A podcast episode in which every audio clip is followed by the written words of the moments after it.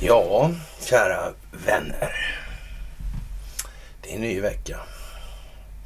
Det är ny dramatik. Det är nya intryck.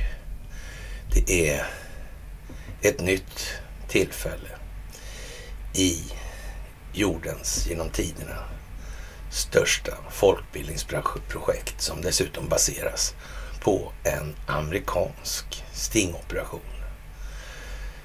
Tiden sluter sig i ring och vi kommer tillbaka till sånt som vi borde ha gjort annorlunda för länge, länge sedan. En vägledning idag är följande textrader som skrevs för länge, länge sedan. Det handlar om en bok. Den heter Oavgjort i två krig. Skriven av en Harry Järv. Den innehåller massa saker den här boken. Och det kan ju vara värt att dra sig till minnes i det här läget när kriget pågår mot nazismen. Vinterkriget onödigt är underrubriken. VSB-fördraget mellan Sovjet, alltså vänskap, samarbete och bistånd mellan Sovjetunionen och Finland slöts 48 vid 25-årsjubileet den 4 april 73 överraskar Kekkonen sin åhörare genom att i högtidstalet lägga grunden för en ny syn på några av de mest avgörande skedena i vår nya historia. Han talar om den höga grad av följdriktighet med vilken Sovjetunionen vars trygghet till följd av Hitler-Tysklands krigspolitik utsattes för allvarligt hot. I enlighet med sin defensiva utrikespolitik eftersträvade i att förhållandet till Finland genom avtal bringa reda i grannrelationerna. Kekkonen syftade på Voroshilovs trevare 1937 och Jartsevs kontakter 38-39. Voroshilov nöjde sig inte med utrikesminister Holstis försäkran om att Finland önskar leva i fred med Sovjet. Och Jartsevs förslag om ett bilateralt tvåfördrag, eller försvarsfördrag ledde heller inte till något resultat. Förhandlingarna avbröts till följd av det bristande intresse Finland visade, sa Kekkonen. Följden av detta blev sedan vinterkriget. Denna nya syn på förspelet eh, till vinterkriget hade Kekkonen från Johanni Suomis då helt färska doktorsavhandling Vinterkriget bakgrund 73 ny upplaga 89. Suomi fick som tack ensam tillgång till Kekkonens arkiv som han sedan utnyttjar för sin sexbandsbiografi över Kekkonen 86 till 96. Ensamrätt är skadligt i forskning men från 95 är arkivet dock efter prövning tillgänglig för doktorander i historia. Sonderingarna berodde på Sovjets fruktan för ett anfall från Tyskland. När Sovjet sedan anföll Finland 39 var Tyskland och Sovjet i förbund med varann. Det var en non-aggressionspakt mellan Finland och Sovjet som inte ens var värt pappret den var skriven på trots att den var upptag, eller uppsagd. Inte ens var uppsagd alltså. Mm. Det är märkligt det där. Det tycks gå igen det här alltså. Gå tillbaka. Ja, om den svenska befolkningen har dålig kontroll på sin historia så kan vi trösta oss med att det finns andra som i vart fall har lika dålig kontroll. Det torde vara uppenbart idag. Just idag. Och eh, idag, då skriver vi den eh, 16 maj 2022. Och det är händelserika tider. Och då, då är det dags för ett måndagsmys. Ja, kära ni, vad ska man säga? Ni ska ha ett stort tack. Det ska man säga. Det här går fantastiskt, det märker ni själva. Ni märker hur det här kristalliseras ut. Hur det destilleras ner. Hur det blir liksom essensen av problemformuleringarna som kommer ner till ord nu. Det är mycket som går tillsammans. Vi ska ta några fler utdrag ur böcker idag faktiskt. Det är väldigt speciella tider. Det blir ingen sån här jättedunsar som tjockböckerna sådär, utan men det blir, men det blir en hel del, eh, om man ska kalla det för eh, högre eh, informationsmässig dignitet på det här idag. Därför att det här går ihop så väldigt, väldigt mycket här. Och det är inga ska säga, små fotspår som sitter i den historiska sanden när det gäller svenskt vidkommande. Men som sagt, det största av tack för gåvor på Swish och Patreon. Det är, kommer att behövas en massa sånt här nu framgent alltså. För nu börjar det verkliga arbetet i det här. Ni ska ha ett stort tack för att ni fördjupar er på karlnorberg.se och det blir enorma genomslagseffekter på det här när ni så att säga i egna poddar och vidare då talar om att det är ganska bra med den här sökrutan. Det finns det mesta under ja, ja, de senaste 15 åren i vart fall. Där. När det gäller AES så finns det naturligtvis en hel massa med historik också i det här såklart. Det är ju det allting bygger på så att säga. Och sen ska ni som vanligt ha ett tack för att ni hakar på Telegramtjänsten. Och som alltid nu är en ny film ute på Freedom, Freedoms, freedompeople.se alltså. Freepeople.se va, står det det? Och eh, ja, vad ska vi säga? Nu är vi ända framme vid Epstein, Hambro, Hambrobanken och så vidare. Hur det här sitter ihop. Vi har pratat om det på föreläsningar. Vi har gått igenom det här i olika sammanhang och nu finns det i lättsmält version på anglosaxiska för säkerhets skull. Så att det här ska kunna nå ut till en bred internationell publik. För det kommer krävas nu.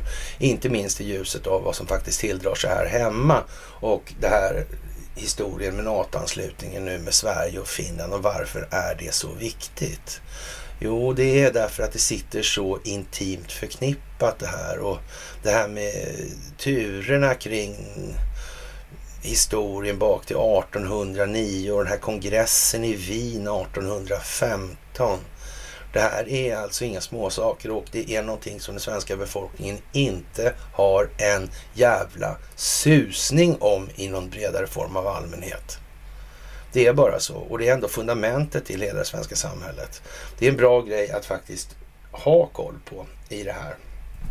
Och eh, vad, vad, ska jag säga, det, är, det blir ju lite grann Finlands, Finland i stormens öga i det här. Och ja, det är, kommer fram en hel massa saker i det här. Finlands i storm, Finland i stormens öga är en annan bok som heter så här faktiskt. Och den handlar om eh, marskalken eh, Gustav Mannerheims hemliga perm S32 från åren 32 till 49. Och man behöver inte vara särskilt forskningsmässigt begåvad. Man kan titta på bilden här frampå då och se ungefär vilka gubbar det är som eh, finns då porträtterade här. Så kan man utifrån det kanske möjligen dra slutsatsen att det kan ju innehålla någonting om det har någonting med det. Det spelar ingen roll hur mycket de här kämpar som har författat den här boken ens. Alltså, även om de kämpar aldrig så mycket det bara går så kommer det läcka igenom nu. Det går liksom inte att hålla tätt. Det här är gjort för att hålla informationsspridningen på eller så att säga vertikal fortfarande. Och finns det krafter som rör sig här, då viker det. För den har ingen som helst styrka i sidan att hålla ihop det. Det blir liksom, men hur kommer det där sig då? Ja, men menar de att de inte hade något avtal då med, med, med tyskarna och, om trupp på platsen och såna här grejer. Och, och det tycker, tyck naturligtvis ryssarna var toppen för de hade ingen aning om att det hade pågått förhandlingar och sådana här saker. Det var inte därför de gjorde de här som man oroade sig för som vi just läste upp om. Det var inte så, nej. Nej, nej, det var liksom inte värt pappret det där. Ribbentrop Molotov där. Det var, det var värt jävligt mycket alltså. Mm. Mm, och ändå var det där med Barbarossa kom sen alltså. Jaha. ja, ja. Det ser så där ut alltså. Och, och, om vi knyter tillbaka, för vi, vi hamnar ju mycket i det här NATO-grejen och då måste man ju ha klart för sig hur ser det här ut i botten? Vilka strukturer finns det? Vilka intressen finns det som har verkat över tid med vilket syfte egentligen? När, när ryssarna säger sådana här saker som att de tänker röka ut nazismen. Vad är det de menar egentligen? Det kan man ju fråga sig lite grann. Och Och om vi kommer in på de här senaste delningarna som vi tar först då i det här. Hur kom den här symbolen anti, av antisemitism? Då? Hur, hur, kom den in i Finland då? Och den hamnade till och med på svenska flygvapnets eh, emblem där alltså. Och, och, det skedde alltså genom en svensk adelsman som hette Erik von Rosen. Alltså von Rosen-familjen kände inte den eh, någon form av... Eh, hade inte någon kopplingar till någonting som, inte vet jag liksom. Eller kanske var så. Var inte en Herman där alltså? Ja, inte Hermans Denkmalle utan han, i och för sig på samma tema men Eh, fast det är något tidigare. Det är ju lite tidigare det alltså. Mm, det med Teutenbergskogen. Mm. Jag undrar om det är lustigt med Bo Teutenberg. Det är lite så komiskt. Jag kan inte låta bli att skratta åt det. Ja, ja. Jaha, och... Eh, eh ja, han hade gett ett plan då till Finland 1918 med en blå svastika målad på och, och eh, ja, han tyckte det var liksom en eh, tursymbol helt enkelt.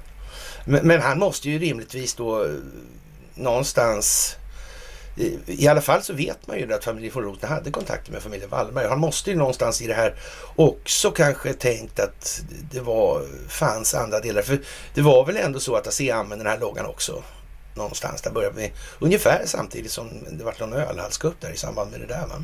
Och sen fick de ha kvar det i tio år utan att någon sa något. Det var inga upphovsrättsintrång för det där. Men det spelar ingen roll. Nej. Nej, då vet vi det. Immaterialrätt var ingen viktig grej då helt enkelt. Ja, som sagt, och eh, man tog bort den här svastikan då, då det, ja, under 2020 alltså.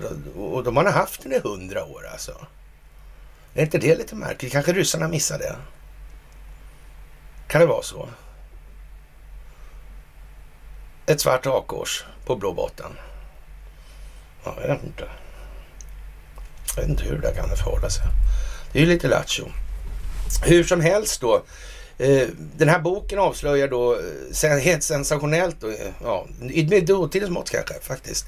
Men inte riktigt idag, men i alla fall för många blir det en överraskning då att även efter Molotov-Ribbentrop Pakten höll två optioner öppna då från, från Sovjeternas sida. Då, alltså.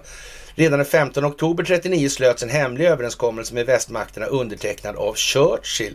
Västmakterna godtog en rysk ockupation av Finland och kunde ju inte gärna säga nej, för de låg ju bakom Tyskland också. Va? Men eh, så att säga, det är den djupa staten eller inte den djupa staten vi pratar om. Men alla var alltså inte insvurna med det här. Och teatern måste upprätthållas utåt till varje pris alltså. Sen att man inom den djupa staten sen har gjort olika insatser på olika utfall i det här, det får ju naturligtvis det här att bli lite mer komplicerat. Men det är naturligtvis så att en del hade ju pantat in sig lite hårdare så att säga på den anglosaxiska amerikanska delen och några hade pantat in sig hårdare på den mer engelska eller brittiska delen i det här. Men, men, när Hitler kom på den här briljanta idén med att skicka häst, va, då hade han garanterat helt gravt missbedömt lojaliteten mellan City of London och Wall Street. Det är helt uppenbart. Och vi gjorde tappra försök, i alla fall tyckte jag det var tappert för då liksom, jag tycker jag tjatade. Men, men eh, så säga, och, och förklara hur kommer det här sig egentligen? Och vem var man rädd för? Varför var det viktigt att det så hemligt för? Vem var den fruktansvärde diktatorn Adolf Hitler så in i helvete rädd för i det här? Hur kom det sig till exempel att Helmut Ternberg kände till Barbarossa innan generalerna i princip som gjorde planeringen gjorde det? Hur kommer det här sig? Varför diskuterades de här frågorna överhuvudtaget på Särö innan? Hur kommer allt det här sig? Vad pysslar man egentligen med inom den finska underrättelsetjänsten i de här sammanhangen? Varför tog man dem till Sverige? Det verkar som att de hade kopplingar till Sverige. Men om de hade kopplingar till Sverige, om man dessutom gjorde sådär med Barbarossa, hade man mer kopplingar? Hade man mer kunskap? Hade man mer information? Kände man till någonting om Sovjetunionen? Hade man rent av infiltrerat Sovjetunionen från början i det här? Vilka arrangerade den ryska revolutionen? Vilka arrangerade det rysk-japanska kriget? Vilka intressen finns bakom? Vilka finns kopplade? Hur ser det ut med kopplingar till Hambrobanken till exempel i det här? Hur ser det ut med familjen Hambros kopplingar till Danske Bank? Hur ser de ut? Hur ser kopplingarna ut till Robert Maxwell? Hur ser Maxwell-kopplingarna ut till Epstein? Hur ser Epstein-kopplingarna ut till Handels? Och så vidare. Och så vidare. Ja, Och eh, ja, västmakterna godtog alltså en rysk ockupation av Finland och Baltikum och planerade för egen del eh, ockupation av Danmark, Norge och Sverige. Dubbelspelet från London och Moskva syftade till ett gemensamt anfall under sommaren 40 mot Tyskland. Och eh, den militära och hjälp expeditionsstyrkan som utlovades till Finland under vinterkriget av västmakterna var endast ett cyniskt svepskäl för att underlätta ockupationen av Norge och Sverige och besätta de svenska malmfälten. Men framförallt var syftet att nå kontakt med Röda armén och tvinga Hitler till motåtgärder. Vi kan här se hur Churchills idé från första världskriget att skapa en Östersjöfront skulle förverkligas och utgör ett dödligt hot mot Tysklands norra flank. Författaren låter oss också följa stormakternas hemliga bakgrundspolitiska spel med främst Finland från tidigt 30-tal fram till fortsättningskriget 41 och Operation Barbarossa. Då. En intressant och spännande bok som inte lämnar oss i ro för en del två publiceras. Det finns en till del där alltså. Och det här är ju sånt som i dagens läge är, är vad man kan kalla för hyfsat aktuellt då, då. Hyfsat alltså. Det går ju liksom inte att diskutera emot. Problemet är nu att den som har skrivit och författat den historia som vi i allmänhet får oss till livs har haft en idé om att det är inte verkligheten som ska återspeglas. Det är inte det. Det är någonting annat. Det är någonting som ska passa enskilda nyttomaximeringssyften. Och ja, som sagt, det är bra nu att känna till varifrån vi kommer, varför vi är vad det är. Det duger inte att sitta och göra eh, som ja, stora delar av den här alternativrörelsen. Liksom. De har ingen aning om varför de är där de är. De kan inte definiera eller göra en problemformulering som ens kan misstas för att kunna leda till lösningsorientering. Det finns ju inte ens en karta. Det är bara så. Man måste ha den strukturella grunden till varför vilka intressen har agerat som de har gjort över tid i det här. Annars vet man inte hur man ska hantera det. Det går inte. Och eh, det kommer ju mycket, eh, så att säga, hur har det här gått till då? Vi har ju det här kända då bullhorn eller jallarhornet eller kattlaluren eller vad vi nu väljer att kalla den där historien för. Vi har ju den i det här och, och, där är det ju så att säga helt centralt att vi då så att säga eh, förstår att någon har tänkt på det här, någon har planerat det här. Om nu med Twitter till exempel som sker. Nu är det ju ett jävla tjat om det här, men om man nu har, har liksom, hur många människor per hundra är det som är bottar då? då? Är det fem liksom, eller är det tre? Eller vad är det för någonting? Hur många procent? Är, är det allvarligt? Ja, men man kan ju tänka att de som har betalat alla de här pengarna till de här bolagen då som har köpt då annonsplatser och sådär. De kanske inte är sådär jävla intresserade av att betala eller ha betalat. Om vi säger att det skulle vara så mycket som 50 procent av publiken som är troll och bottar. Då kanske inte just annonskostnader är sådär jättebra va? För dem. Nej, det, det, kan, det, kan, det kan ju bli liksom någon form av rättslig påföljd. Man kan nästan säga så här, det är ju någon form av kvalificerat bedrägeri där man redovisar då att man har en viss räckvidd då på sin verksamhet. Och sen visar det sig då att den här räckvidden det är bluff helt enkelt. Rakt av. Och ingenting annat. Då blir det ju liv alltså. Kommer de andra mediejättarna våga ha kvar sån verksamhet i ljuset av det här. Ja, de är nog inte så jävla dumma så de inte har fattat att det här är ju liksom inspelat och klart nu då. Det var ju för länge sedan. Länge, länge, länge sedan alltså. Ja, det är ju intressant kanske att tänka på. Som sagt, eh, ja, det här med Finland och Sverige och NATO. Det är ju som det är nu och det kommer ju att bli en, så att säga, en rätt så stor spelväxlare kan vi ju uttrycka det som. Och det är väl då ryska utrikesdepartementet rätt eniga med vår analys i. Då. Det, det, är väl rätt så självklart kan man tycka. Och det är som sagt, det här handlar om en massa andra saker bakom också. Men det gäller ju att förstå de här andra sakerna. Annars blir det inte så mycket med den totala förståelsen. Och sen är det naturligtvis jobbigt med namn och allting sådär. Men det är ju så här att handen på hjärtat, de flesta människor kan ju inte särskilt mycket om vad som har varit tidigare och varför. Och varför inte då? Nej, för man är inte intresserad. Varför inte då? då? Borde man inte vara intresserad av det här som berör oss mest? Man är intresserad av sådana, lustigt nog, helt oviktiga saker. Bara det. Helt otroligt. Skidskytte. Mm. Till exempel. Arenaidrott. Är det någonting som bygger samhällen? Mm. Jag vet inte. Det kan inte vara så att man håller på att de blir jättestora, de företeelserna, samtidigt som själva eh, samhällsstrukturerna eroderar sönder. Det verkar som någon har satt dit dem där för att folk ska titta på fel saker då. Eller? Är inte det ett ganska tydligt bevis? Jag är inte säker, men jag misstänker att det skulle kunna vara så. Faktiskt. Ja, här får man sitta och orera nu för tiden i ensamheten. Jävla Conny. Ja. Okej, svensk vapenexportindustri. Det här är ju precis allting. Som, det är precis som jag sagt senaste gångerna här. Det här handlar ju om det, vi går ju bara i snäva, mer och mer snäva cirklar och vi kommer ju få se hur så att säga världen vänder sig in mot, inte bara det att jag säger att den gör det för att den har gjort det, men, men nu kommer alla kunna se att den gör det också. Man kan ju se saker olika tidigt i, beroende på vilken så bildningsståndpunkt man har eller utgår ifrån. Då. Och svensk vapenexportindustri har medverkat i krig överallt i ett litet neutralt land och redan där borde man ju kunna tycka att ja, men en och annan borde väl kunna haja till här nu. Och det, ska det vara så svårt att komma ihåg det där 1815 och Wien liksom och vad var som hände och varför? Hur blev det så här egentligen? Mm, man kan tycka det men ja, vi får se i alla fall. Och det är samma lilla globalistfamilj igen då va.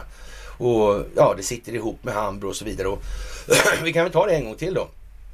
För det börjar ju komma upp det här med Rothschilds och så vidare. Och eh, man kan väl säga så här att egentligen efter Napoleonkrigen så var det väl inte så där in i helvete mycket. 1800-talet var ju en liten variant då kan man säga i det sammanhanget. Men eh, ja, i alla fall så efter telekominfrastrukturen kom, eller telefonen eller telekommunikationen kom, så blev ju så att säga informationshanteringen helt annorlunda och då blev det ju naturligtvis någon form av fasförskjutning i maktförhållandena i det här. Den som hade så att säga bättre tillgång till den snabbare och bättre informationen kom att ha informationsfördel. Det här är ju inte liksom någonting som man sitter, behöver lägga timmar på att sitta och diskutera liksom. Det fattar egentligen vem som helst. Alla fattar att Rothschilds brevduvor gjorde sig fan ingen roll alls emot telekommunikationen. Glöm det. Det fanns inte. Och om det nu var så att det var fortfarande i alla fall då, det vill säga att det var Rothschildarna eller eh, judekonspirationen eller rymdödlorna eller något sånt där. Då. När fan gick det överstyr då för de här telekomdårarna då? Som började kontrollera allting genom det här. Jag menar, det här är ju inte bara en så att säga, fråga om eh, teknologiska landvinningar. Det här gäller ju allting, det gäller ju hela spektrat alltså. Inte minst när det gäller liksom metallurgi eller krigsmaterielindustri och såna här grejer. Och, och, och, det är ju en annan fråga som kommer också komma här nu. Därför när, för Japan de trummar ju för att de är, börjar barska till sig precis och gå tillbaka till Manchuriet-fasonen och allt det här. Och, och de har ju fått sådana här Serafimerordnar väldigt, väldigt länge av någon anledning. Det är konstigt. Vad kan de ha gjort? Jag vet inte exakt. Vem var det som var första västländska diplomat där?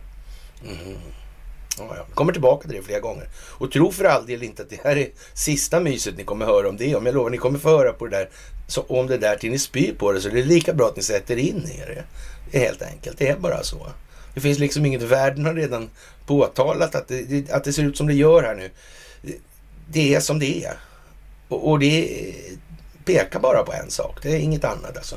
NATO har utlovat öppet militärt stöd till Ukraina eftersom Finland och Sverige formellt tillkännagav sitt försök att gå med i militäralliansen och Ryssland varnar att, militariseringen av Ukraina kommer att hota den globala säkerheten. NATOs medlemmar är fast beslutna att ge Ukraina militärt bistånd så länge det behöver för att slå tillbaka Rysslands militära kampanj.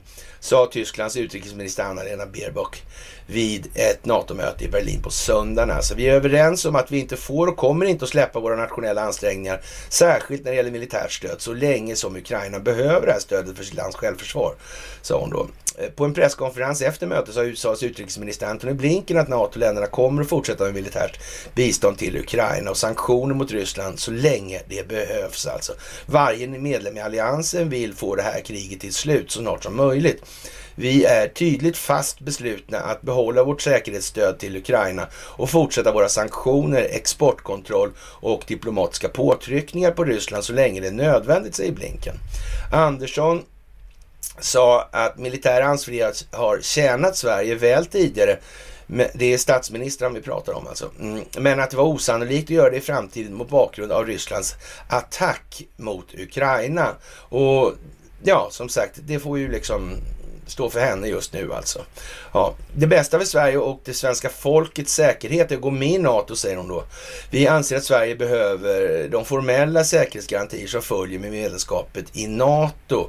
Och jag tror att hon borde, jag vet inte, hon är lojal i alla fall och, i det fallet så vågar jag påstå att det är främst mot sin make hon är lojal och det sätter så att säga Eh, en lite udda prägel på det. För, för, kopplingarna mellan då Epstein, Maxwell, de är ju rätt så kända. Och kopplingarna mellan Barbro Enbom och, och ja, Maxwell där, de är inte heller jätteoklara där. Och, och Handelshögskolan sen då, sen vet jag inte om de behöver jävla säga så mycket mer alltså. Egentligen. Det här med Stockholmsskolan och gubbarna bakom det här. Nobelpriset. Riksbankens stora pris där. Mm, ekonomi, ja, jag vet inte. Kan ha något med något att göra. Ja, vi kommer att stärka gränsen i alla fall och eh, och Ryssland kommer stärka sin militära närvaro vid gränsen till Finland dessutom. No, eh, ja, om Helsingfors går vidare med önskan att gå med i NATO, sade Bondarev, ordförande för förbundsrådets kommitté för försvar och säkerhet i söndags. Vi kommer att stärka gränsen och öka närvaron av de ryska trupperna vid gränsen om offensiva slående vapen från NATO sätts in i Finland. Givetvis måste man ju väga upp det. Det är ju inte så konstigt faktiskt. Och ja, eh, ja, det är ju bara liksom som det är. Moskva har länge uttryckt klagomål till väst om NATOs expansion österut. Nyckeln till dess lista över säkerhetskrav från väst innan invasionen av Ukraina var en garanti för att Kiev aldrig skulle bli en del av NATO. Ja, vad fan ska man säga? Hur kan det ens gå på den annat vis än vad det gör nu? Vem har den, så att säga, ställning på det moraliska höglandet i det här? Vem är det? Mm. Nej, de är dumma i huvudet för vi inte får sno deras naturresurser till det pris vi själva föredrar. Ja, ja jag vet inte. Ja, hela unionen hålls i, som gisslan då av en medlemsstat, sa Litauens utrikesminister Gabrielius Landsbergis. Det var väl kanske lite speciellt sådär. Och han tycker att Ungern är en riktiga Schwein, alltså som då ställer sig på tvären till EU när det gäller de här energiförsörjningsfrågorna. Mm. Men det måste ju till och med en idiot som kommer från då värsta stället då, Litauen kanske, nej men inte värsta, det är samma skit naturligtvis, men ändå. Eh, det, det är så in i helvete infantilt alltså. Menar med vederbörande på allvar att, eh, men inte fattar då att eh, det är enskilda nyttomaximeringsintressen hon löper alltså i den politiska rännarbanorna. Är det, är det jävligt svårt det att fatta? Jag är inte säker. Så dum i huvudet tror jag inte vederbörande är. Nej, det är faktiskt svårt att tro. Hen. Ens. Ja, ja. Så kan det ju vara.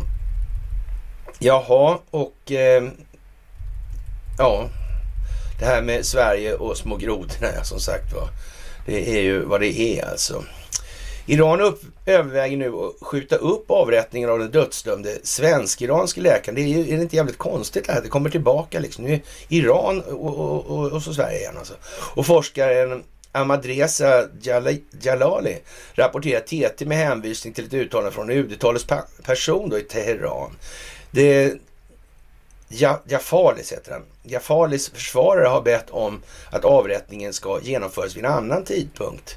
Eh, domstolsväsendet kommer givetvis att titta närmare på saken, säger talespersonen Said Katibzadeh till, på en pressträff. Då. Tidigare i maj rapporterade den iranska myndigheten ISNA att läkaren skulle avrättas senast den 21 maj. Jalali dömdes till döden 2017 efter anklagelser om att han utfört spioneri för Israels räkning då alltså. Aha. Mm, hur var det där egentligen? Ja, man kan väl inte tänka sig att FRA skulle ställa sig upp och säga att det var för vår räkning. Det tror jag inte. Inte Säkerhetspolisen eller Det är inte trovärdigt. Nej, det kommer inte att hända. Mm. Och, och när, vem var det som bestämde Israel? Sa han den där premiärministertypen. Benjamin Netanyahu. Vad sa han för någonting? Jo, det var den djupa staten. Så för all del, alltså, de skandinaviska länderna och Israel består inte av den befolkningsmassa som har den största historiska kännedomen om vad som har tilldragit sig i den egna landets, eller inom ramen för det egna landets utrikespolitik. Det kan man lugnt säga. Mm. Och det här handlar om globalism och det handlar om globalism genom företag. Det handlar inte om länder. Redan där, när man säger så här, Stalin ville ha världsherravälde, då ska man bli jävligt misstänksam alltså. När den som uttrycker det är kopplad till någonting som har kontroll över telekominfrastruktur och kraftförsörjning i någonstans mellan 150 och 184 länder. Är det inte fantastiskt att säga? Det är helt jävla fantastiskt. Ja, det är ju lite grann sådär att ta i som ni märker. Eh, UC om ett centralt skuldregister vad skulle det ta sin data ifrån? Ja, det är ju deras data, UCs data sådär. Och, och det här är ju en intressant grej alltså. Det här med evig privatskuldsättning. Och, och man säger då eh, att vi närmar oss någonting som är mer likt andra länder det ska göra det. Men det är en sak som är jävligt skillnad. Det kan man säga så det går, det går tillbaka rätt långt i tiden också. Hur är det med de där jävla skulderna? Hur är det med de här skatteskulden försvinner ju. Skulder i staten försvinner ju. Men hur fan är det med skulder annars då? Privatskulder. Är det så i alla andra länder? Varför är det inte så då? Mm -hmm. Ja, ja. Ja, ja. Kanske för att det skulle rubba förtroendet för systemet som sådant. Mm -hmm. Men vi kanske ska införa, införa gäldstugorna. Vi hade ju dem till mitten 1800-talet i alla fall.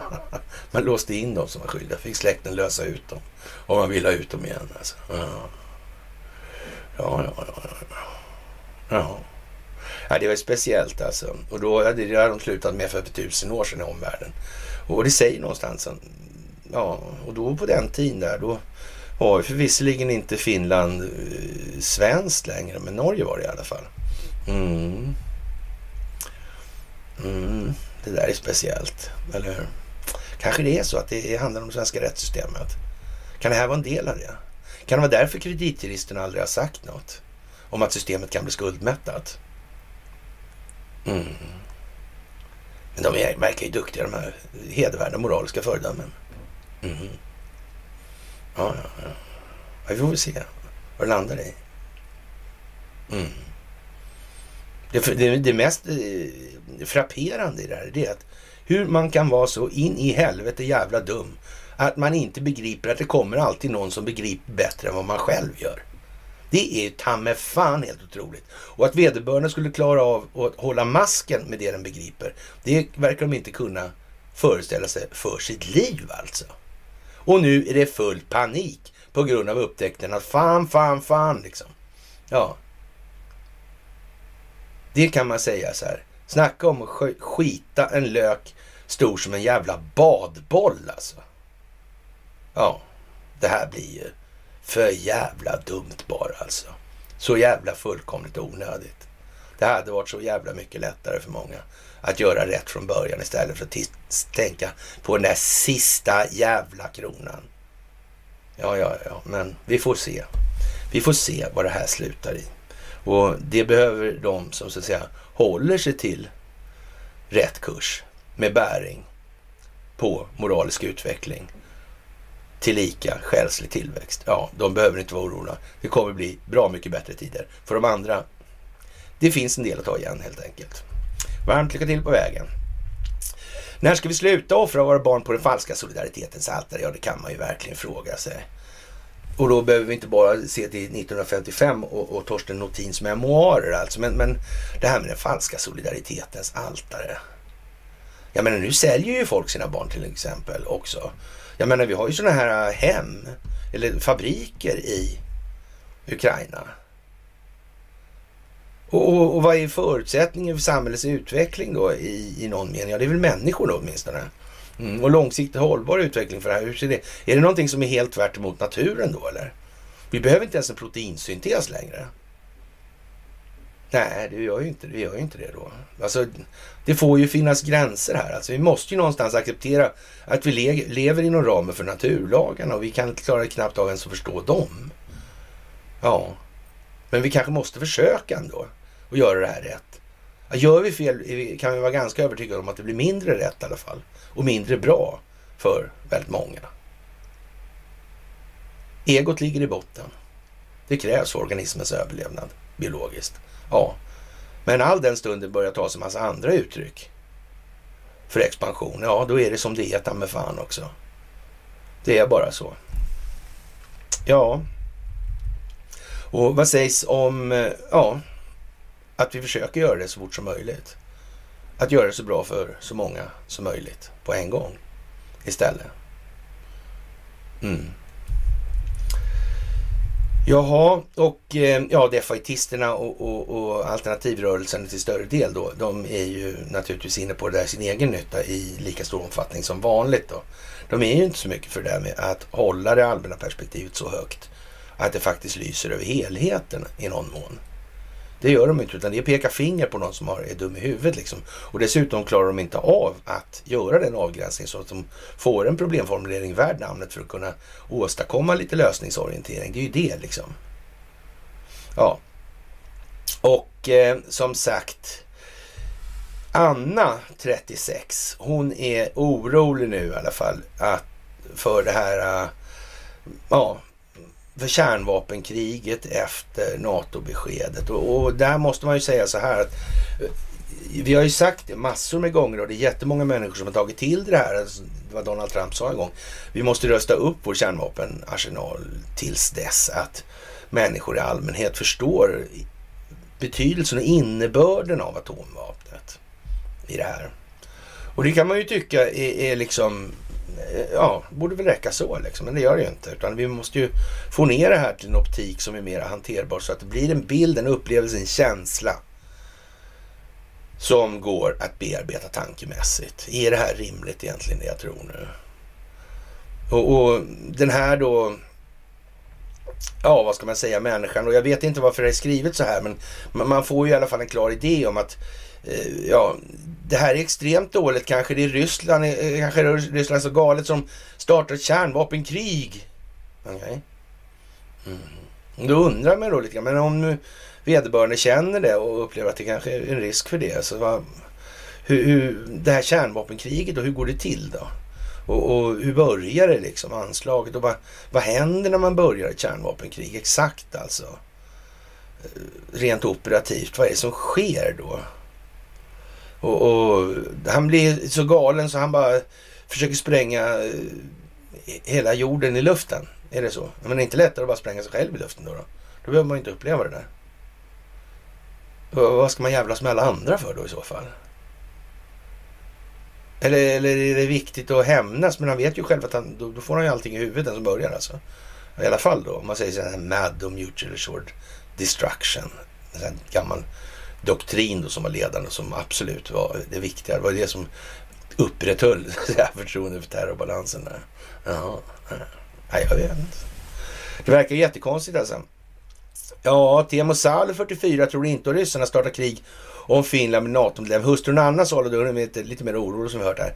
Ja, och de kanske är så galna alltså. Makarna Salo och Helsingfors står på varsin sida i NATO-frågan, delvis på grund av deras olika bakgrund. Anna Salo är finsk-rysk medborgare och har en av vårt grannlands över 80 rysktalande invånare. Några timmar efter söndagens historiska besked om att Finland ska söka NATO-medlemskap säger de så här då. Det var inte schysst av den finska regeringen att eh, bara bestämma det här utan att fråga folket. Nu är jag rädd. Jag ska åka till min mamma i Ryssland i juni. Om Putin deklarerar krig mot Ukraina och allmän mobilisering kanske gränserna stängs. Jag är orolig att de inte släpper ut mig då. I Ryssland är jag bara ryss. De bryr sig inte om mitt finländska pass, säger hon. Alltså. Ja, vi skulle ha gått med tidigare. Bland annat ryska vänner i Finland tycker många tidpunkten är illa vald för ett medlemskap enligt Anna. Vi skulle ha gått med tidigare. Du hade förstått det. Det är mycket farligt nu här alltså.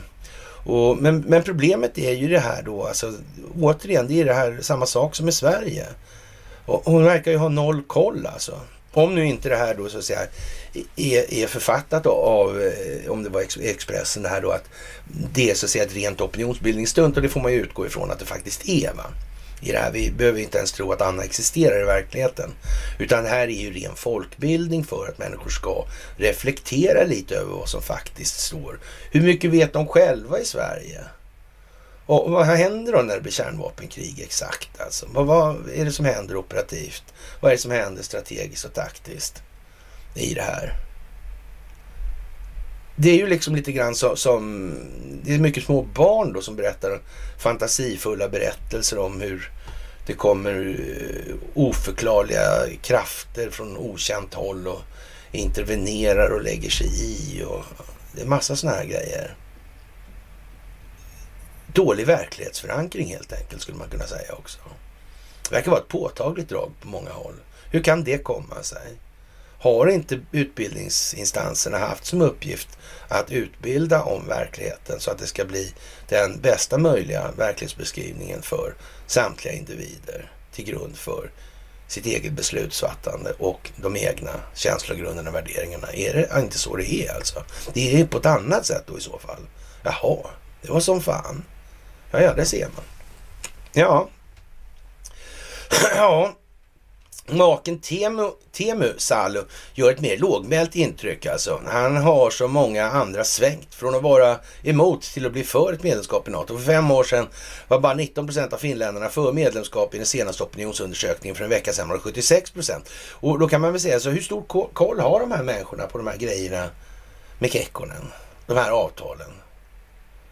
Det finska vinterkriget och de här grejerna. Känner de till det här? Känner de till Mannerheims kärring där?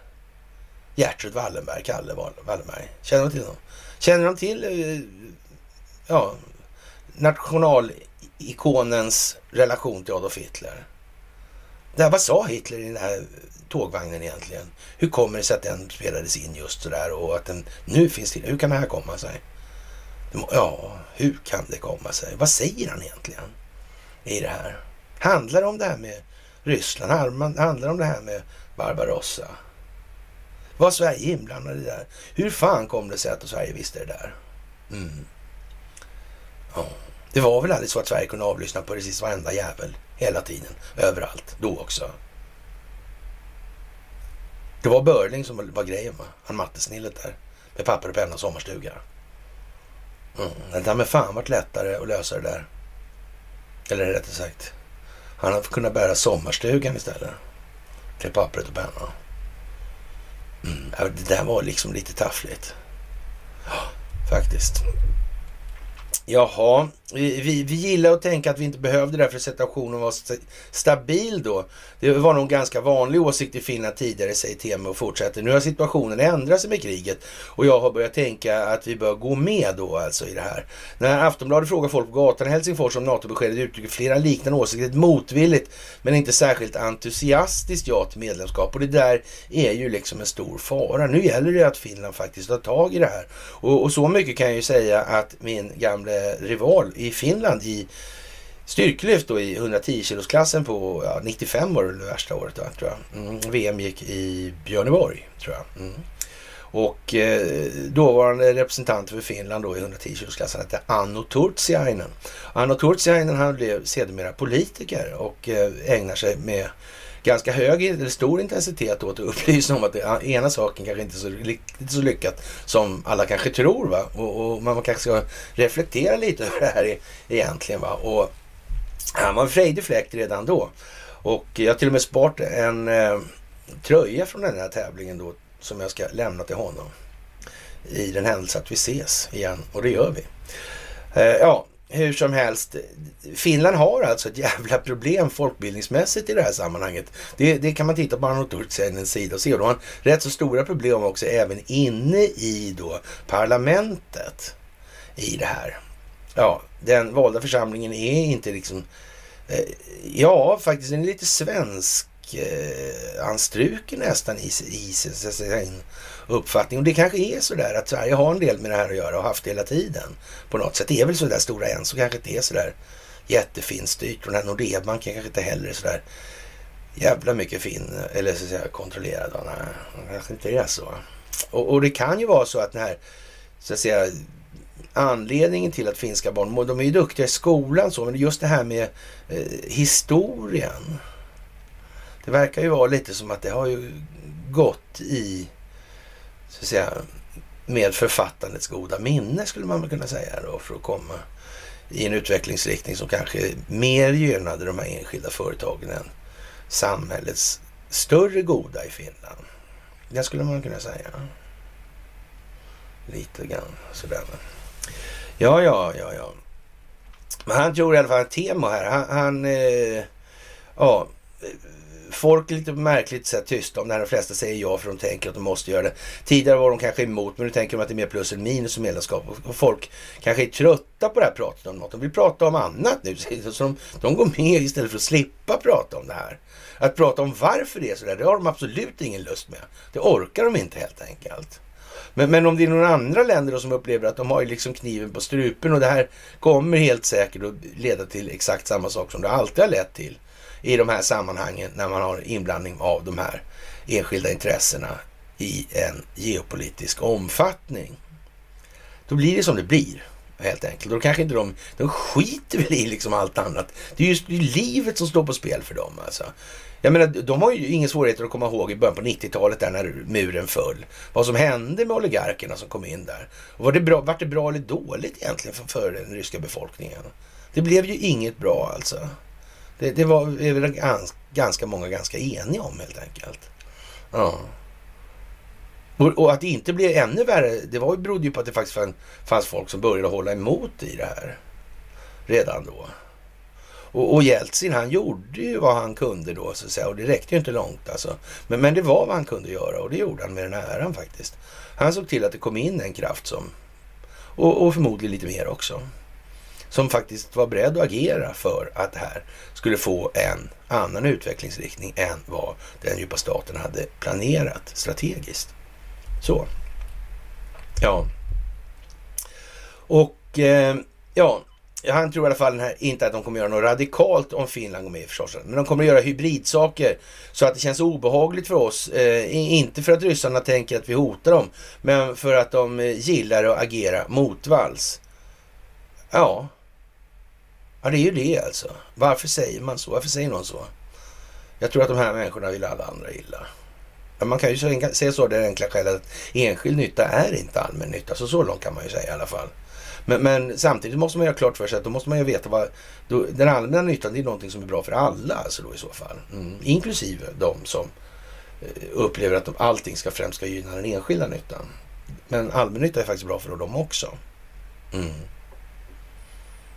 Det är ju så. Det här måste man komma ihåg alltså.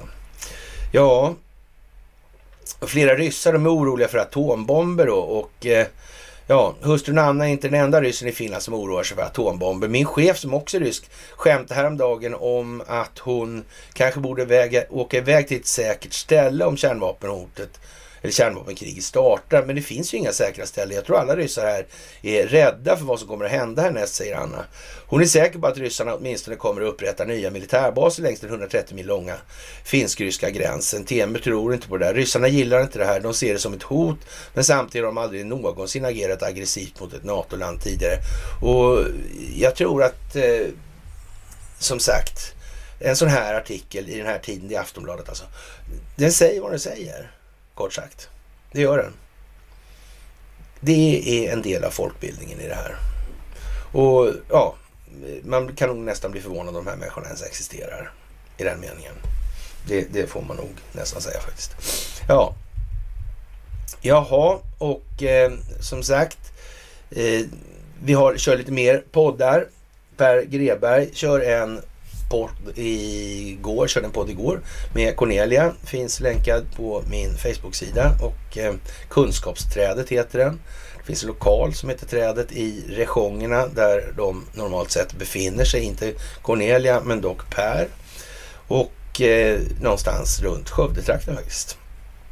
Jaha, och livsmedelsindustrin, priserna måste höjas ännu mer. Okej. Okay. Är det, är det inflation då, prishöjningar? Är, är prishöjning inflation? Prishöjning är inte en möjlig konsekvens av... Det är inte bara en möjlig konsekvens av inflation, utan det är inflation. Så åker priset upp så är det inflation. Om de pris, handlarna höjer priset så är det inte prishöjning, det är inflation. Och varför håller man på med sånt här då? då? Ja, kan man fråga sig. Kan det vara för att folk ska förstå att de har kört runt, kört runt med befolkningen i alla tider och det har aldrig varit frågan om någonting annat. Någonsin ens. Inte ens nära. Ja, man kan ju börja fundera lite. Och det är meningen att ni ska fundera i det här. Och, och man, då blir man kanske lite lätt förfärad då när, eh, ja, eh, ja, något 25-tal kommentarer där. Och, och vi kan väl säga så här att frekvensen med beskrivningar av den monetärmekaniska, monetärmekaniska motsägelsen i det här. Priserna måste höjas ännu mer. Jag menar med, ja. Är det någonting som Riksbanken kan erbjuda eller ordna eller sådär kanske? Är det, varför säger inte livsmedelsindustrin, nu måste Riksbanken fixa det här att priserna måste höjas ännu mer? Handlar det om inflation då, om inte Riksbanken kan det? Men, men vad har då Riksbanken alltid gjort om de inte kan åstadkomma någonting av det här? Vad är det, vad är det som är... Nu är ju någonting kardinalfel här. Men det går liksom inte bara att... Alltså, så här, måste försöka resonera med sig själv. I så att säga en sekvensutveckling. Vad, vad gör, och gärna då både framåt och bakåt. Ja, vad är det här för någonting? Vad är, men varför går man ut med det här nu då? Vad är det man vill säga?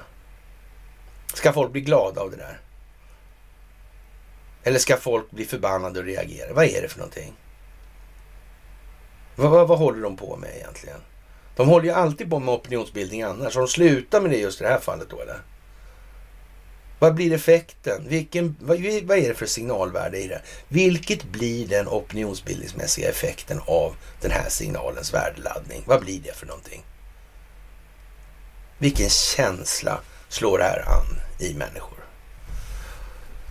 Ja, som sagt, vi har ju tagit det här någon gång nu.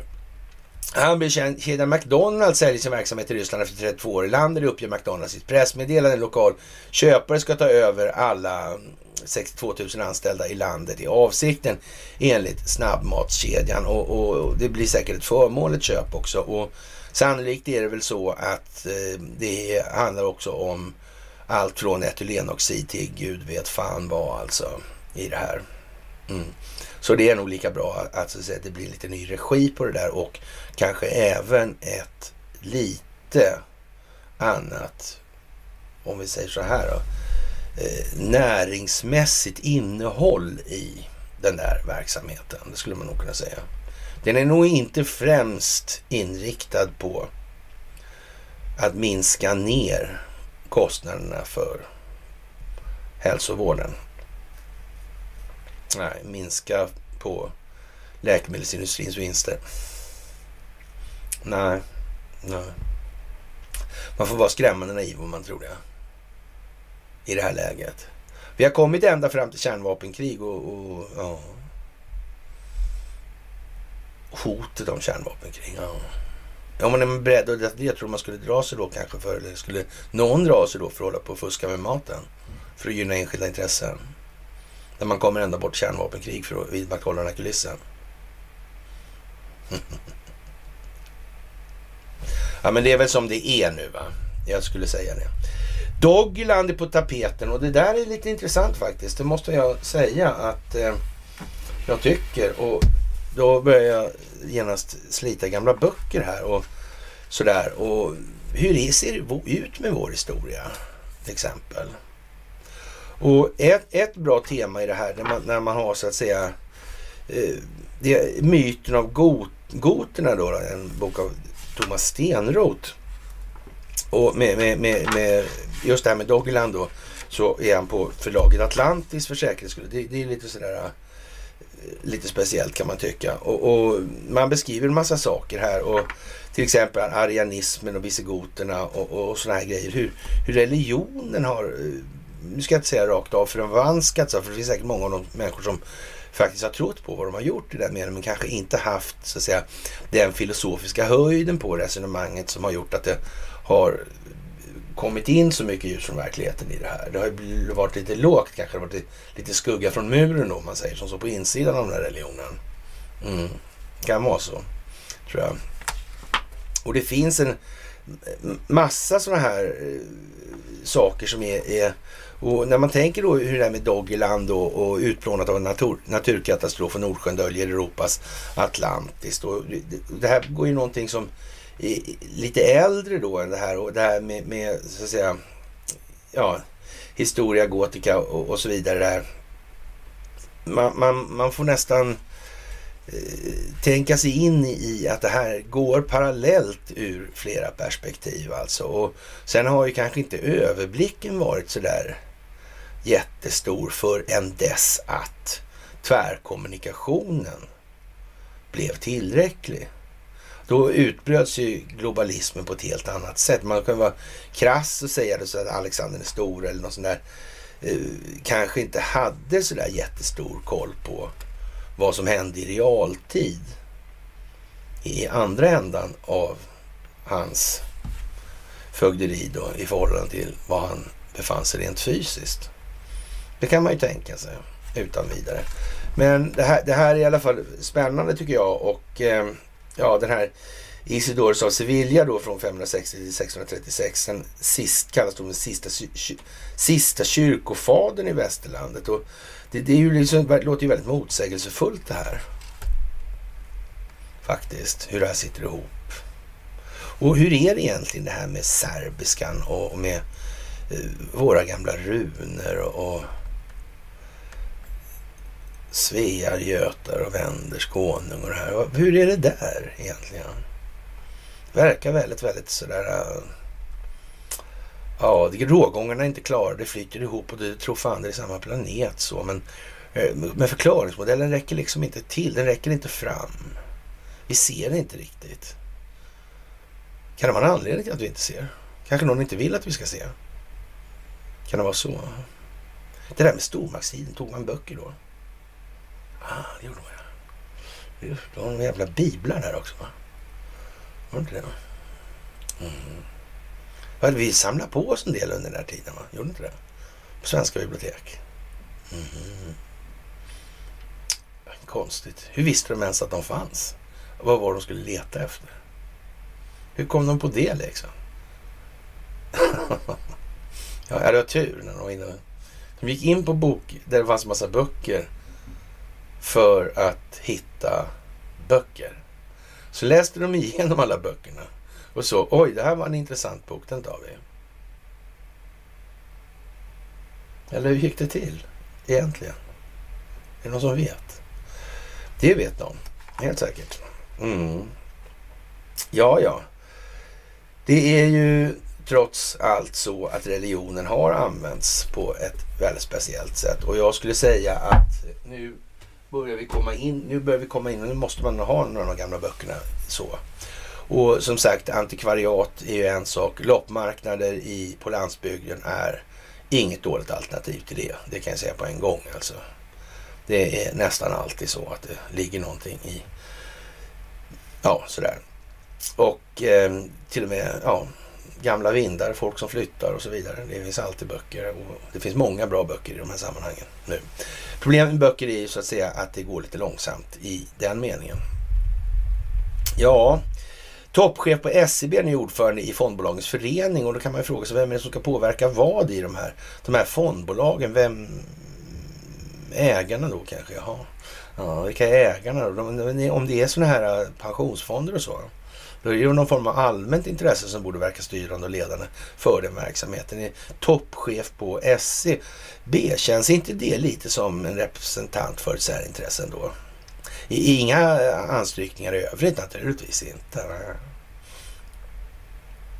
Mm. Kan det vara så att det är meningen att man ska upptäcka just det här?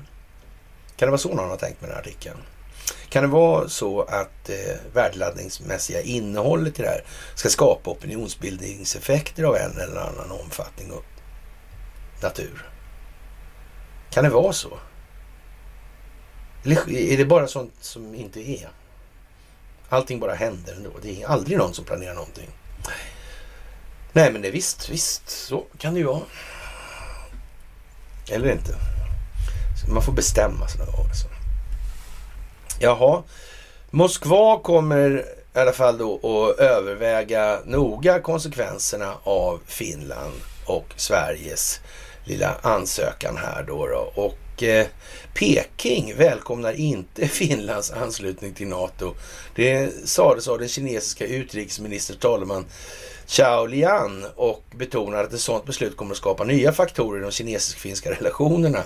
Eh, ja, vad ska man säga om det? Sverige är ju naturligtvis ingen fråga för, för Kina och för övrigt så har Sverige aldrig haft ett fåtal svenskar som på ett brutalt vis lagt sig i Kinas inre angelägenheter som grund till den senaste tidens svårigheter och tråkigheter. Så det, det, det tror inte de bryr sig alltså. Det tror inte jag alltså. Men eh, ja, eh, Kreml är i alla fall oroat då för eh, Finlands och Sveriges beslut att gå med i NATO kommer att göra en djupgående analys av konsekvenserna. Och när han om, i de här sammanhangen talar om händelserna i Ukraina så uppmärksammade man även då omvärlden på faktumet att eh, Ryssland inte har några territoriella dispyter med vare sig Finland eller Sverige medan Ukraina potentiellt skulle kunna bli medlem i NATO. Och då skulle Ryssland ha en territoriell tvist med staten som deltar i alliansen som medför enorma, enorma risker för hela kontinenten kontinenten. Det är Peskov som säger det här alltså. Pressekreterare för den ryska presidenten alltså. Ja, och som sagt, hela världen står ju och tittar på nu när Sverige gör det här. Och det är nu, när hela Sverige, eller hela världen står och tittar, som Sverige är exponerat. Nu står hela världen och tittar. Mm. Är det läge för någon att skyffla in information i brasan nu som kanske tar sig? När ska man annars göra det när ingen vet vad Sverige är för någonting och glömt bort det och tittat på Mello? Mm. Nu skulle man kunna säga att nu ligger det i farans riktning att det kommer en massa allvarliga saker inom kort tid. Och gärna flagga upp lite med lite kärnvapen och skräckporr. Även från rysk sida naturligtvis. Och sen kommer information. Och, och, och, det är lite lustiga i det här, det är ju att de här böckerna som jag visade nyss, alltså. Det finns ju redan sådär. Det är liksom ingen diskussion om hur det här är och sitter ihop alltså. Det har aldrig varit egentligen. Det har alltid varit på det här sättet. Det är bara att det inte har synts lika tydligt. Det handlar om att folkbildningen måste löpa vidare hela tiden. Det är som jag trodde en gång någonting skulle ge vissa pedagogiska effekter. Så i helvete vilken felbedömning alltså. Mm, då också. Och det är ju hela tiden där. Man vet inte riktigt vad man har i hela omvärlden faktiskt. Och det får man leva med och sen får man fortsätta och gno på i ullstrumporna. Det finns inget annat. Det gives inte bättre helt enkelt. Jaha, Anders Lindberg är glad över dagens beslut av Socialdemokraterna igår då, då och högern måste vakna ur drömmen om NATO. NATO är en icke-fråga. Vem vill gå med i Trumps NATO? NATO-lobbyn blir ett säkerhetshot. NATO-utredningen bara slöseri. Och M låter SD avgöra säkerhetspolitiken. Anders är ju som han är. Och eh, ja, han får ju stå för vad han tycker och tänker som sagt och det kommer han få göra. Helt jävla säkert. Jaha, Ann Linde säger så här också på Twitter. Den svenska regeringens avsikt är att ansöka om NATO-medlemskap. En historisk dag för Sverige med ett brett stöd ifrån alla politiska partier i parlamentet kommer man till slutsatsen att Sverige vill stå starkare tillsammans med allierade i NATO. Och som sagt, det är ju vad det är och, och det är klart att det är ju för jävla tråkigt om det visar sig att den amerikanska inrikespolitiken helt plötsligt gör gällande att eh, underlivsporslinets residentskap är på eh, kraftig nedgång om vi säger som så då. Och ja, konsekvenserna av det här och, och blir ju då någonstans att då kommer någon annan bli president helt enkelt. Och sen kan man väl säga så här då kanske att i, i, i takt med att man inte har längre samma inflytande över då Jallarhornet, Katlahornet ja, och så vidare, Bullhorn. Så blir det ju lite annorlunda nu. Och det måste gå hithän för att vi ska komma vidare. Det behövde göra det. Det hade aldrig fungerat annars. Inte ens i närheten faktiskt. Det får man ju komma ihåg i det här. Och eh, som sagt, det är inte så många folk i riksdagen som har så mycket att säga till om faktiskt i den meningen. Jaha, och som sagt, skidan, slinter höll jag på att säga, inte bara svenska tunga höll jag på att säga heller. Men eh, svenska vallatester visar då att det är enkelt att fuska. Hur kommer det sig att Sverige är inblandat i det här överhuvudtaget? Det är klart att skidsporten är ju som, som den är. Längdskidåkningen är ju liksom ingen stor sport i sydöstra Turkiet. Tror jag i alla fall. Men, men ja, för ett exempel. Jag tror inte den är så stor i Egypten då, kanske. Men man vet ju inte. Ja, och det där med Sverige i den meningen alltså. Kan Sverige ha haft fingrarna i det här? Kan det vara så att det går politik i det? Kan det gå politik i sånt skit som Mello till exempel? Ja, jag vet inte. Kan det ha fuskats? Handlar om opinionsbildning? Det handlar om de här följarna som Marcus Oskarsson har till exempel. Mm jag har alltid förvånat mig lite där. Eh, det har alltid varit ett jävla väsen på allt jag gör och är förhållandevis obetydlig i de siffrorna. Men ju mer man rörde på sig för tio år sedan, desto mer väsen blev det. Ja, det kan ju inte spela någon roll liksom, tycker man ju. Det blir löjligt. Det är en överreaktion som beskriver vad som helst utom det ni säger. Mm. Hur fan är det där egentligen? Hur många bottar är det? Hur många följer? Kommer ihåg hon Blondinbella där? Hon hade 50 miljoner följare om dagen, läsare om dagen på bloggen. Typ. ja, ursäkta. Mm. Hur fan kan det ha varit så i Sverige? Jag vet inte. Det verkar någon skulle ha sagt något såklart, men ändå. Då. Ja, det är ju lite sådär. Och nu regnar det då magnesium förslagsvis och säger man då att ett vitsprakande projektilregn faller ner över stålverket i Assupsdal. Och ja, jag vet inte. Det är ju förbjudet med att skjuta magnesium på det viset i alla fall. Och, och det blir ganska varmt och det här. Rätt mycket brännskador skulle man kunna säga. Men eh, ja, man, kan inte, man vet inte riktigt exakt vem det är som skjuter. Hur är det egentligen med de här eh, varianterna? Allt man anklagar ryssarna för, är det ryssarna som gör det? Eller är det någonting som man anklagar ryssarna för som ryssarna gör? Faktiskt. Eller är det någon annan som gör de här grejerna? Mm, jag vet inte. Och som sagt, svenska matpriser kan öka så mycket som 10 procent i år enligt konsultbolaget McKinsey, skriver DI. Och ja, hur, hur, är det för att det kommer in så mycket pengar i realekonomin alltså? Så de konkurrerar så mycket om de här varorna så priserna går upp. Det är fler pengar som ska beskriva ett lika antal varor. Är det själva teorin bakom det här då, vill man påstå? Låter lite märkligt tycker jag. Tycker jag låter konstigt alltså. Ja, som sagt, när kommer plattformarna börja radera sina trollbots? Det har de redan gjort naturligtvis retoriskt från min sida. Men ändå då. Det måste man ju säga är lite skojigt faktiskt. Att det kommer dithän och vi har sagt länge att då är det liksom slut med det här. Och det är slut nu. Men vår uppgift står ju kvar att göra. Alltså i, i akt och mening så måste vi ju faktiskt se till att fler människor förstår det här på ett bättre sätt. För att vi ska kunna skapa den förändring vi vill se i omvärlden. Det handlar om att vi alla, alla, alla, alla hjälper till så gott vi kan i det här. Ja, och eh, nu är då hela frågan då egentligen om det pågår ett samarbete mellan olika länder för att motverka den djupa staten globalt eller inte. Några andra frågor är ju liksom inte, behöver man egentligen inte ta i det här. Och, och, man kan ju säga så här att det där är oerhört konstigt eftersom det går att koka ner till det. Att man kan säga, finns den djupa staten eller inte då? Ja, och, och, så måste man då ta fram då, vad är det här för någonting? Då? Det, det har ju lite med ekonomi att göra. Det har ju, det har ju definitivt med, man kan säga så här att det, det har ju definitivt med det moderna krigets huvudsakliga beståndsdelar, tre beståndsdelar att göra. Mm.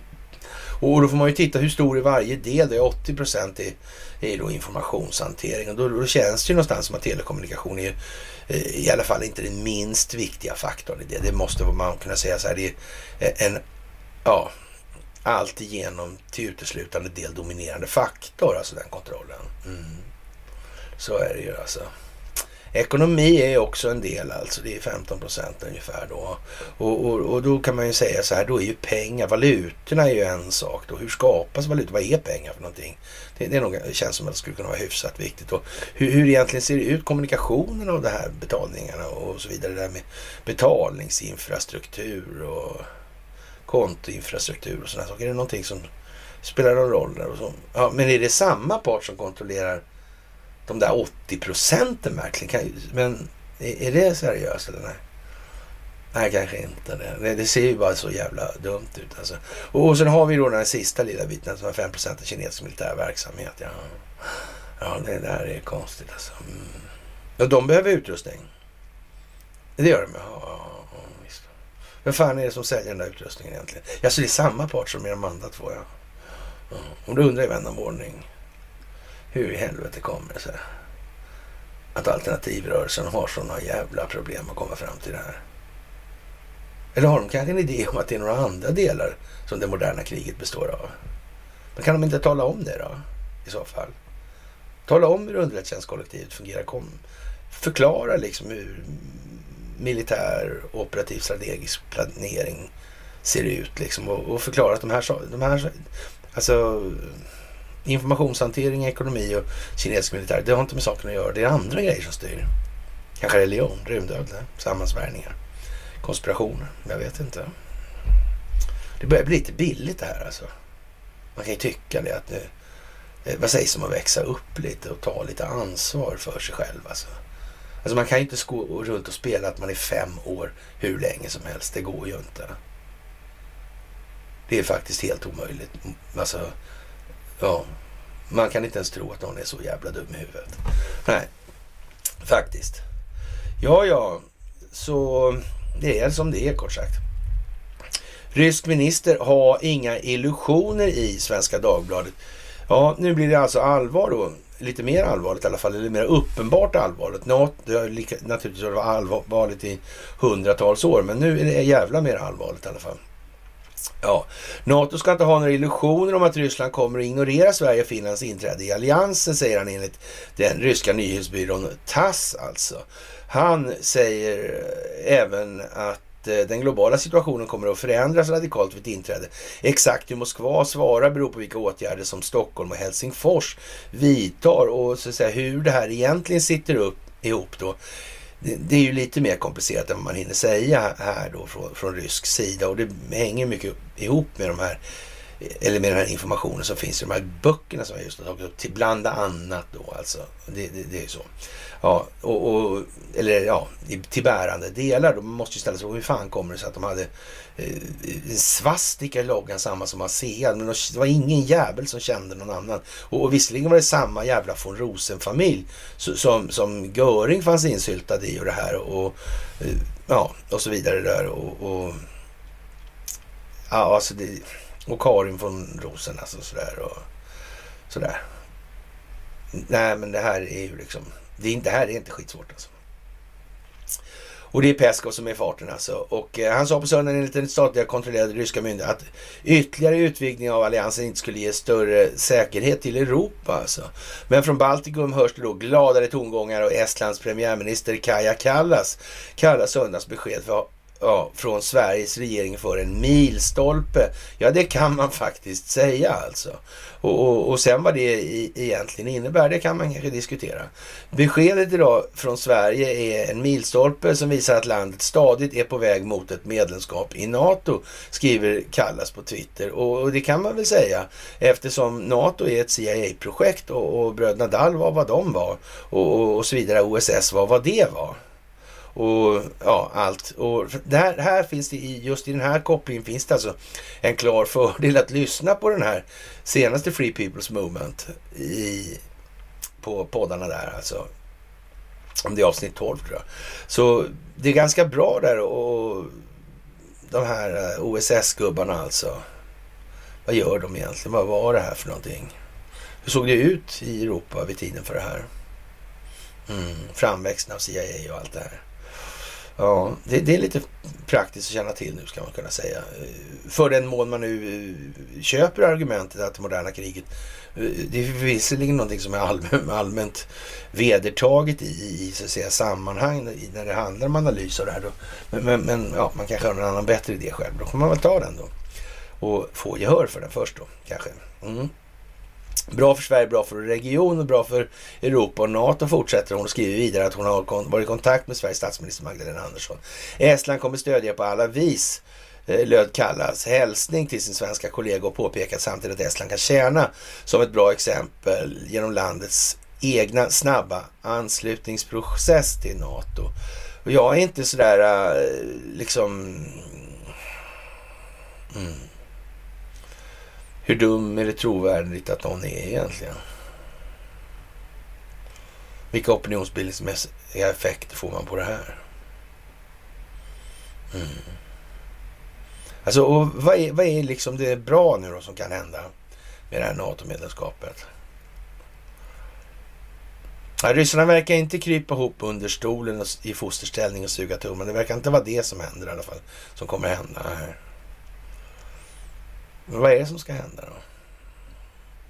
Och vad är anledningen till att svenskarna går med där då? För att ifall ryssarna kommer på att göra en invasion på Sverige, ett invasionsföretag. Det skulle vi inte se för hundra år sedan innan de... Man, det skulle vi inte se. Ja. Öppenhet, på, öppenhet och transparens det gills, gills inte alls. Varför inte gör det? Varför gör inte det då? Om vi bara har ett gott uppsåt, ett gott syfte. Mm. Vad är problemet egentligen? Mm. Ja, ja, det är fel på alla andra. Det måste vara så alltså. Ja, och eh, vad ska man säga? Det här med att... Ja. Försök gärna höja nivån på retoriken, retoriken och argumenten hela tiden. Försök göra lite spetsigare analyser än bara gå på det här banala känslomässiga skiten. Liksom. Det, det, blir lite tradigt i längden. Sådär. Och så visst, det kan grabbas till det och man kan skoja och, och vara sarkastisk och så vidare. Men eh, någonstans måste man ändå, och det gör de nästan allihopa faktiskt, sådär, eh, förstår att ah, får snygga till lite ibland. Regimpartiet Sverigedemokraterna ger sitt stöd till och vill att Sverige ska gå med i NATO då. Det är ju givetvis alltså. Och Jimpa Fimpa, han är ju liksom som han är och, och som sagt han kom ju med det här beskedet bara minuter före dagens riksdagsdebatt om ett svenskt NATO-medlemskap. Och jag vet inte vad man ska säga om det där. Jag, eh, ja. Helt enkelt alltså. Och det här med DIA alltså. Defense Intelligence Agency om Ukraina och förehavandena där. Det är konstigt. Det verkar vara jättedåliga informationsunderlag man har tillgång till där. Det är konstigt. Man bryr sig inte ens om att läsa. Utan det verkar som att man har tagit det från Ukrainas censurerade Twitter, eller av Zelensky censurerade Twitter. Mm. Hur kommer det här sig egentligen? Är det för att underlivsporslinet är, är resident och inte president? Kan det vara sådana här grejer som spelar in i de här sammanhangen? De verkar ha jättedålig informationsinhämtning i alla fall.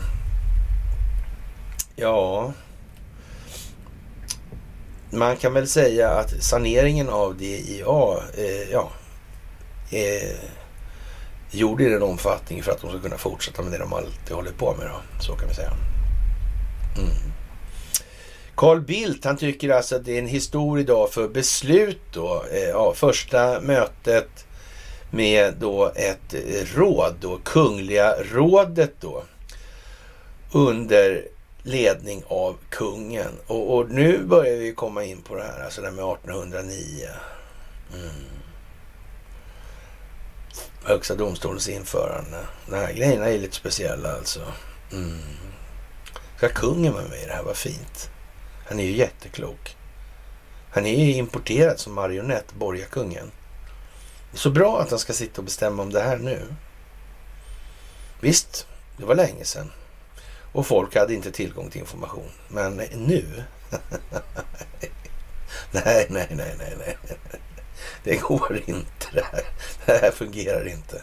Det gör det fan inte alltså. Han är dyslektiker.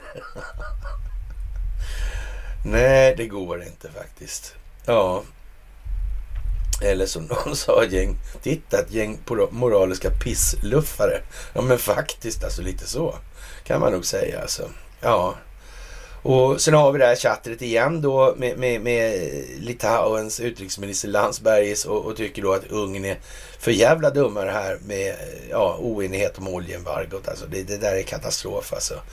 Och ja, vad ska jag säga? Eh, alla kommer inte sälja så det är enkelt så faktiskt. Och sen får det visa sig vad det är med Ungern i alla fall då. Det går sådär för euro naturligtvis. Det här med att ryssarna har knutit sin rubel till oljan, eller det har de inte gjort, men de har knutit till guldet i alla fall. Så. Och, och det här är ju naturligtvis ett problem för FX-marknaden eller valutamarknaden.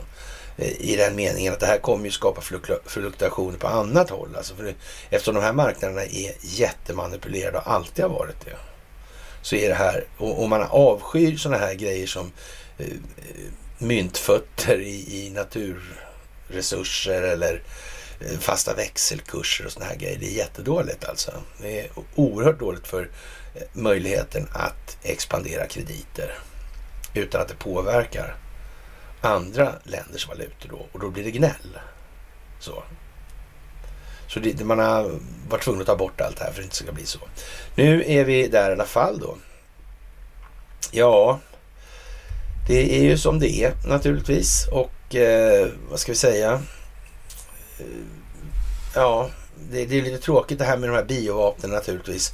Och, och, det kommer ju bli lite seg stämning där. Alltså USA och Kiev överförde falska uppgifter till sekretariatet för konferensen om biovapen enligt kommissionen. Alltså.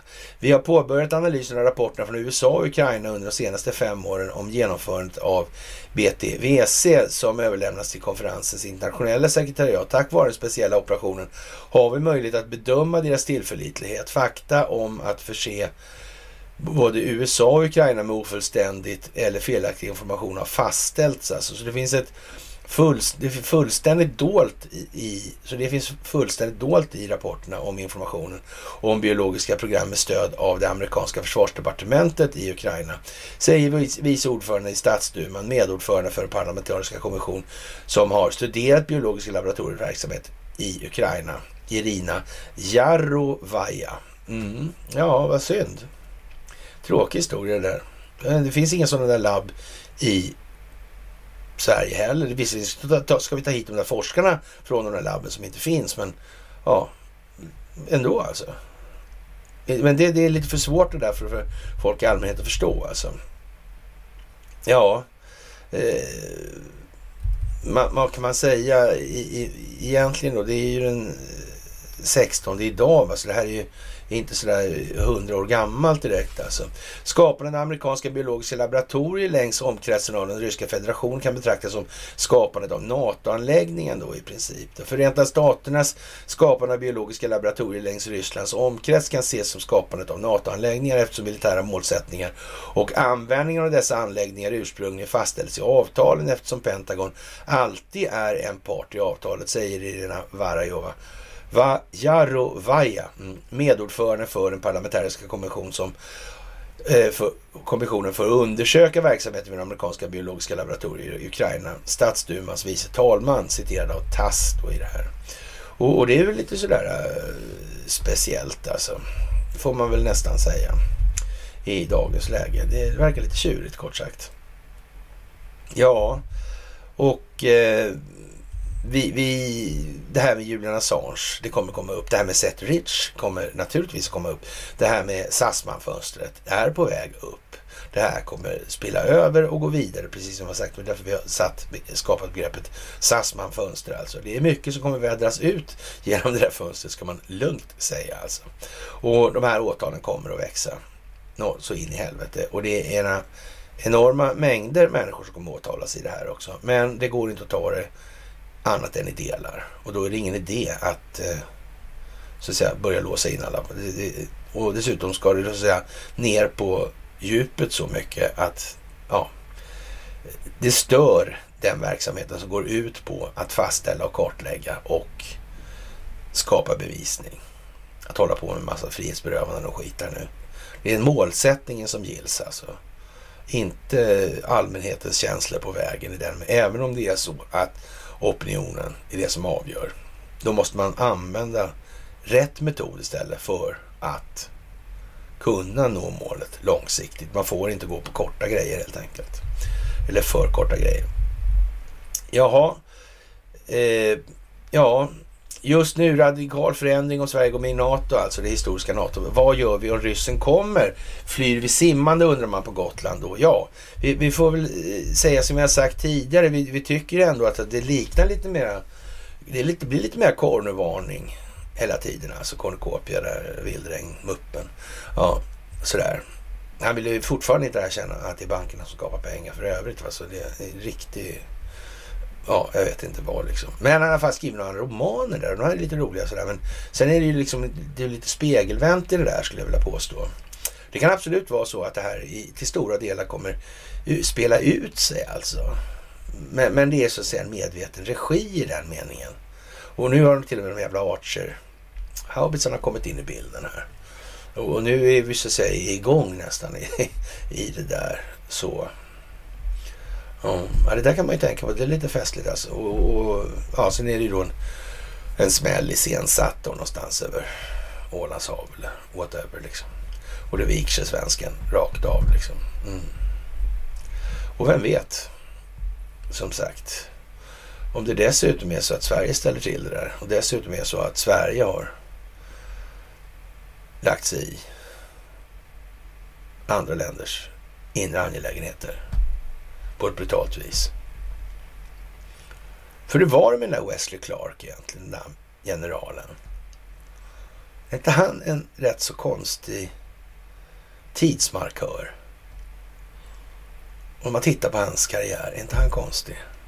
Känner han verkligen inte Carl Bildt? Kan det rent av vara så jävligt att han har funnits någonstans i Restjugoslavien i samband med någon jävla förevisning eller försäljning av Dominion-maskiner. Kan det vara så? Mm, konstigt det där. Undrar hur det är egentligen. Vill jag få se. Så är det. Ja, ja, ja, ja, ja, ja. Som sagt. Ja, och det blir ju för jävla surt då om eh, Donald Trump kommer tillbaka och vi är med i NATO. Vi har varit med och hjälpt ställt till valfusket. Ja, då blir det dåligt alltså. Och tänk om det är så jävligt nu att Ryssland har arkivuppgifter. Tänk om de har det. Oj, oj, oj. De där som vi aldrig fick alltså. Hur skulle det se ut nu? Mm. Ja, det måste ju nog alla de här ryssarna som har varit här, för det har faktiskt varit sådana här och grejat här. Så vad har de letat efter egentligen? Ja, de hade ju någon lirare där som pysslade med att köpa tillbaka gamla antikviteter och sånt sen före ryska revolutionen. Där. Så var de ägnade sig. För de där smugglades ut sen på något konstigt vis och såldes liksom. Man sålde liksom ut det ryska kulturarvet där på något vis. Och han Mannerheim, var han förresten rysk militär i botten? Jo, det var han. Han fick inte bli finsk militär från början. Det var han som blev Mr Finland sen.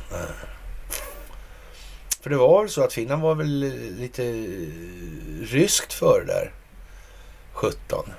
Var det inte så? Ja, det var ju så.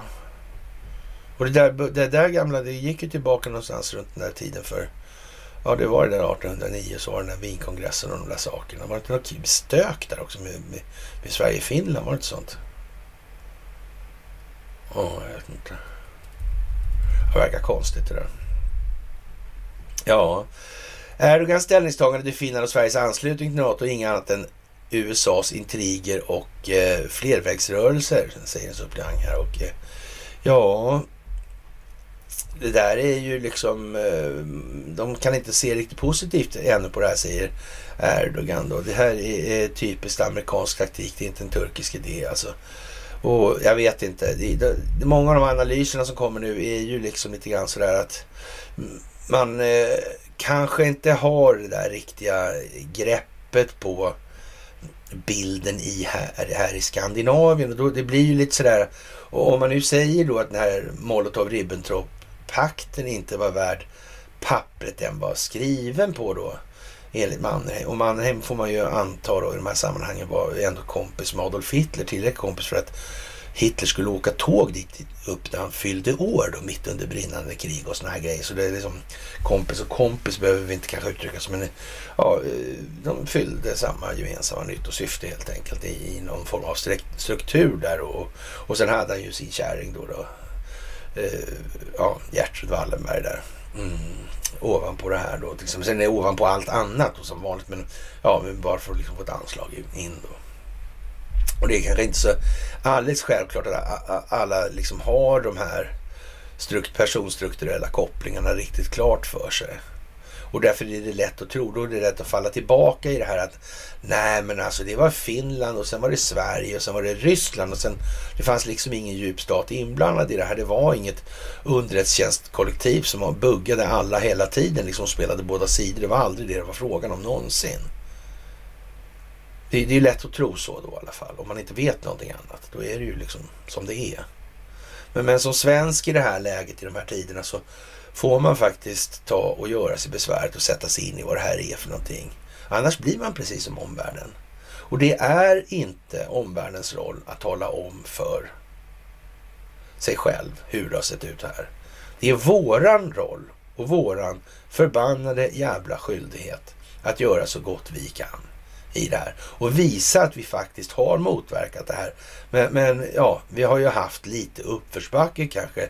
Det är ju inte så många andra länder som har den typen av inflytande liggande hos privata intressen. Jag menar Zero Edge har ju skrivit att det går inte ens att jämföra eh, någon familj i ett land någonstans på planeten som har det inflytandet i ett land och över dess parlamentariska system. Det är bara så. Ja, och, och därför kan vi, men vi måste ju lika förbannat visa att vi gör vad vi kan. Va? Det, är liksom, det är det som är frågan. Det är viljan det kommer an på helt enkelt. Jaha, Sverige dikterar villkor, det vet jag inte men eh, ja. Som sagt, sossarna gick med och, och, jag vet inte, det är TASS som skriver det här och det är inte heller så mycket och de kan ju inte heller gå ut med några större hemligheter även om de skulle veta utan det blir ju liksom låter ju lite som, jag vet inte vad. Jaha, och eh, eh, det här med, med Disney och i Turkiet till exempel.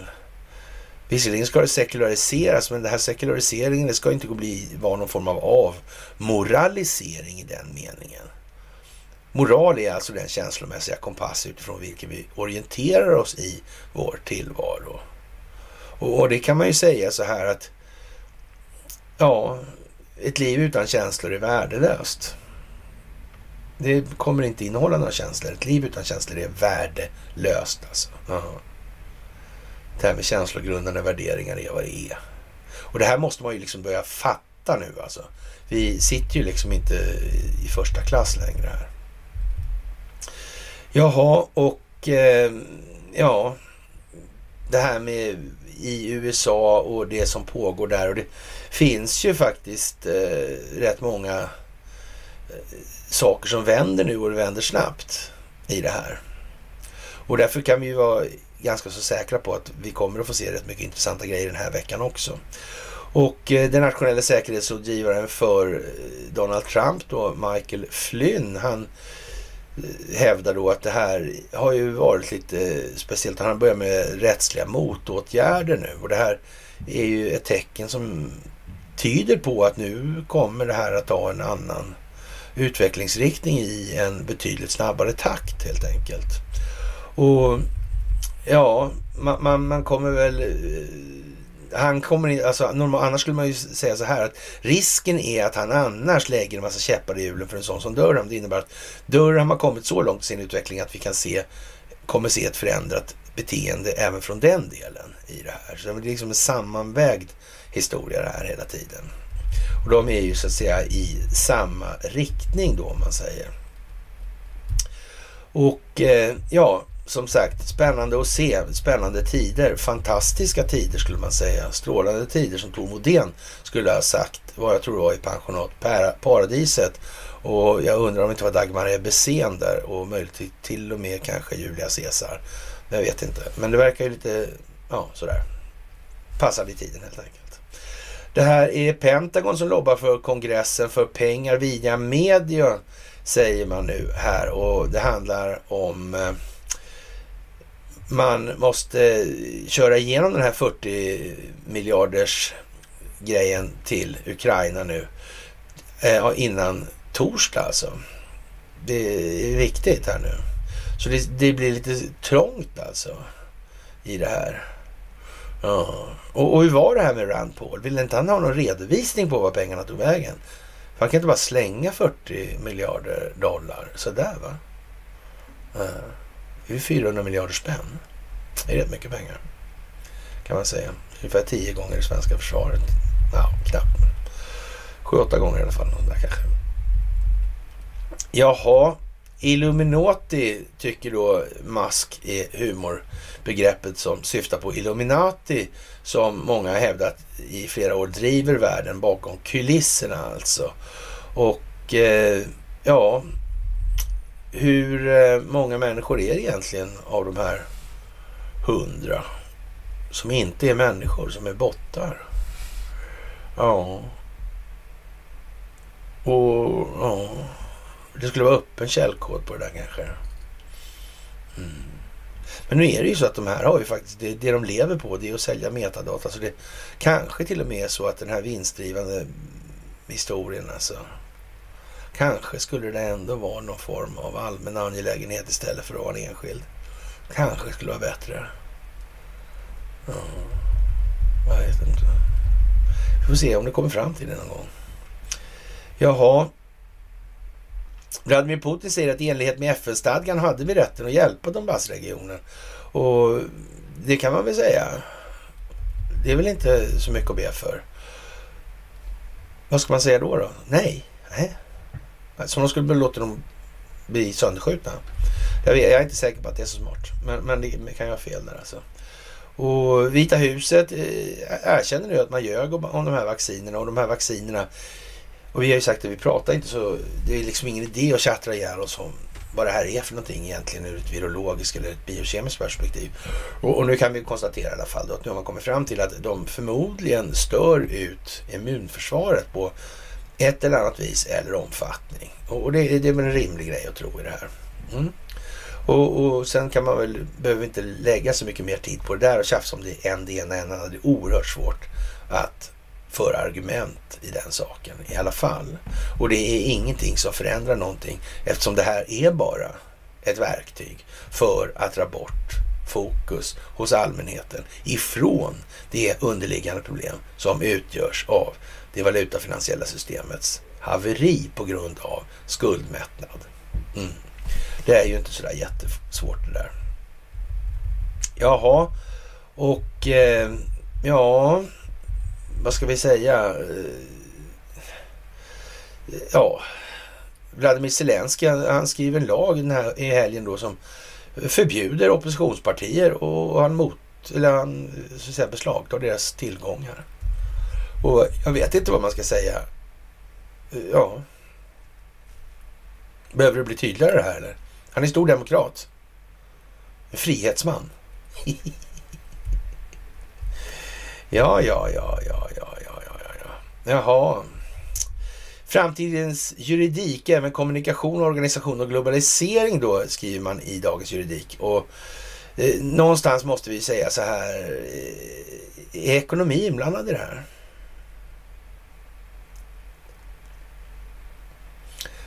Ja, ekonomi, vad bygger det på? Det kan det vara ett allmänt intresse verkligen? Sådär. Ja. Hur mycket enskilda intressen ska tillåtas inskränka det allmänna intresset? Och varför? Vad är det enda som gör att samhället kan utvecklas? Jag vet inte om jag kan börja vrida på det utan att bara sitta och rapa svaren rakt ut, rad efter rad, innehållsförteckningsmässigt. Men det är en dålig pedagogisk metod, därför låter jag bli det fortfarande. Ja, ni förstår själva, naturligtvis. Jaha, och så har vi då Trinder Ultqvist, ja. Och han är ju, ja, så att säga, han är som han är, kort sagt. Jaha, och eh, de här eh, bistånden som har skickats till Ukraina, de säljs på svarta marknaden precis som vapnen. Men kom igen nu för fan alltså. Ja, det är ju så. Ja, och Turkiet är redo att evakuera stålverket vid Svarta havet. Och som sagt, jag, jag, delade, jag delade den där också för Conny la in som en kommentar också. Sådär. Och den svenska regeringsformen 1809 då ifrån Riksarkivet. Och det där är ju lite speciellt måste man säga. Eh, det, det, det är faktiskt inte alls så pjåkigt att läsa på det här för det är ganska lätt att koppla då i det här rent historiskt. Det, det är faktiskt rätt så tydligt. Det går fan inte att missa ens alltså. Och sen är det alltså få kopplingarna ända bort varför med Högsta domstolen, med kungamaktens avskaffande, i verkligen den juridiska delen försvann totalt där då. När det här historien med Ryssland dyker upp och när, ja, när de snor Finland och, och så vidare. Eller snor och snor liksom. Ja, och så vidare. Va, vad som har legat bakom i olika sammanhang där. Ifrån mordet på Gustav III och så vidare. Det här är liksom rätt bra grejer att känna till alltså. Vad var det man gjorde här alltså egentligen? Hur blev det sen? Hur blev de här 200 åren? Vad hände där egentligen? Hur var det eh, amiralen Mats Fogelmark sa häromdagen? Han som var som SVT så välvilligt hade skrivit soldaten. Jaha. Han vart en sketen Lasse i ledet alltså. Det var ju ändå en amiralsperson liksom. Får de kamma till sig svensk försvarsattaché i Kina så vitt jag känner till saken. Ja. Också 200 år. Seg kola. Ja, vad är det för seg kola? Vem var det som, var som, vad var det för någon kock bakom den sega kolan? Vad var syftet med den kolan då som skulle göra det segt? Var det att det skulle bli segt? Jaha. Ja, ja, det kanske var det. Mm. Kanske någon har sett, många har sett det här. Många motverkar det här, men det har inte gått riktigt genom eftersom informationsrörlighetsriktningen Den har varit alltför vertikal sen tidigare alltså. Men en gång så släpper det. Mm. En gång så släpper det. Mm. Det blir bra. Jättebra. Det. Jaha, det här med Andreas Cervenka och grindvakterna. Han är ju en eh, ja vad ska vi kalla det för, en riktig jävla tönt och ingenting annat egentligen. Men han kanske är snäll då. Ändå då.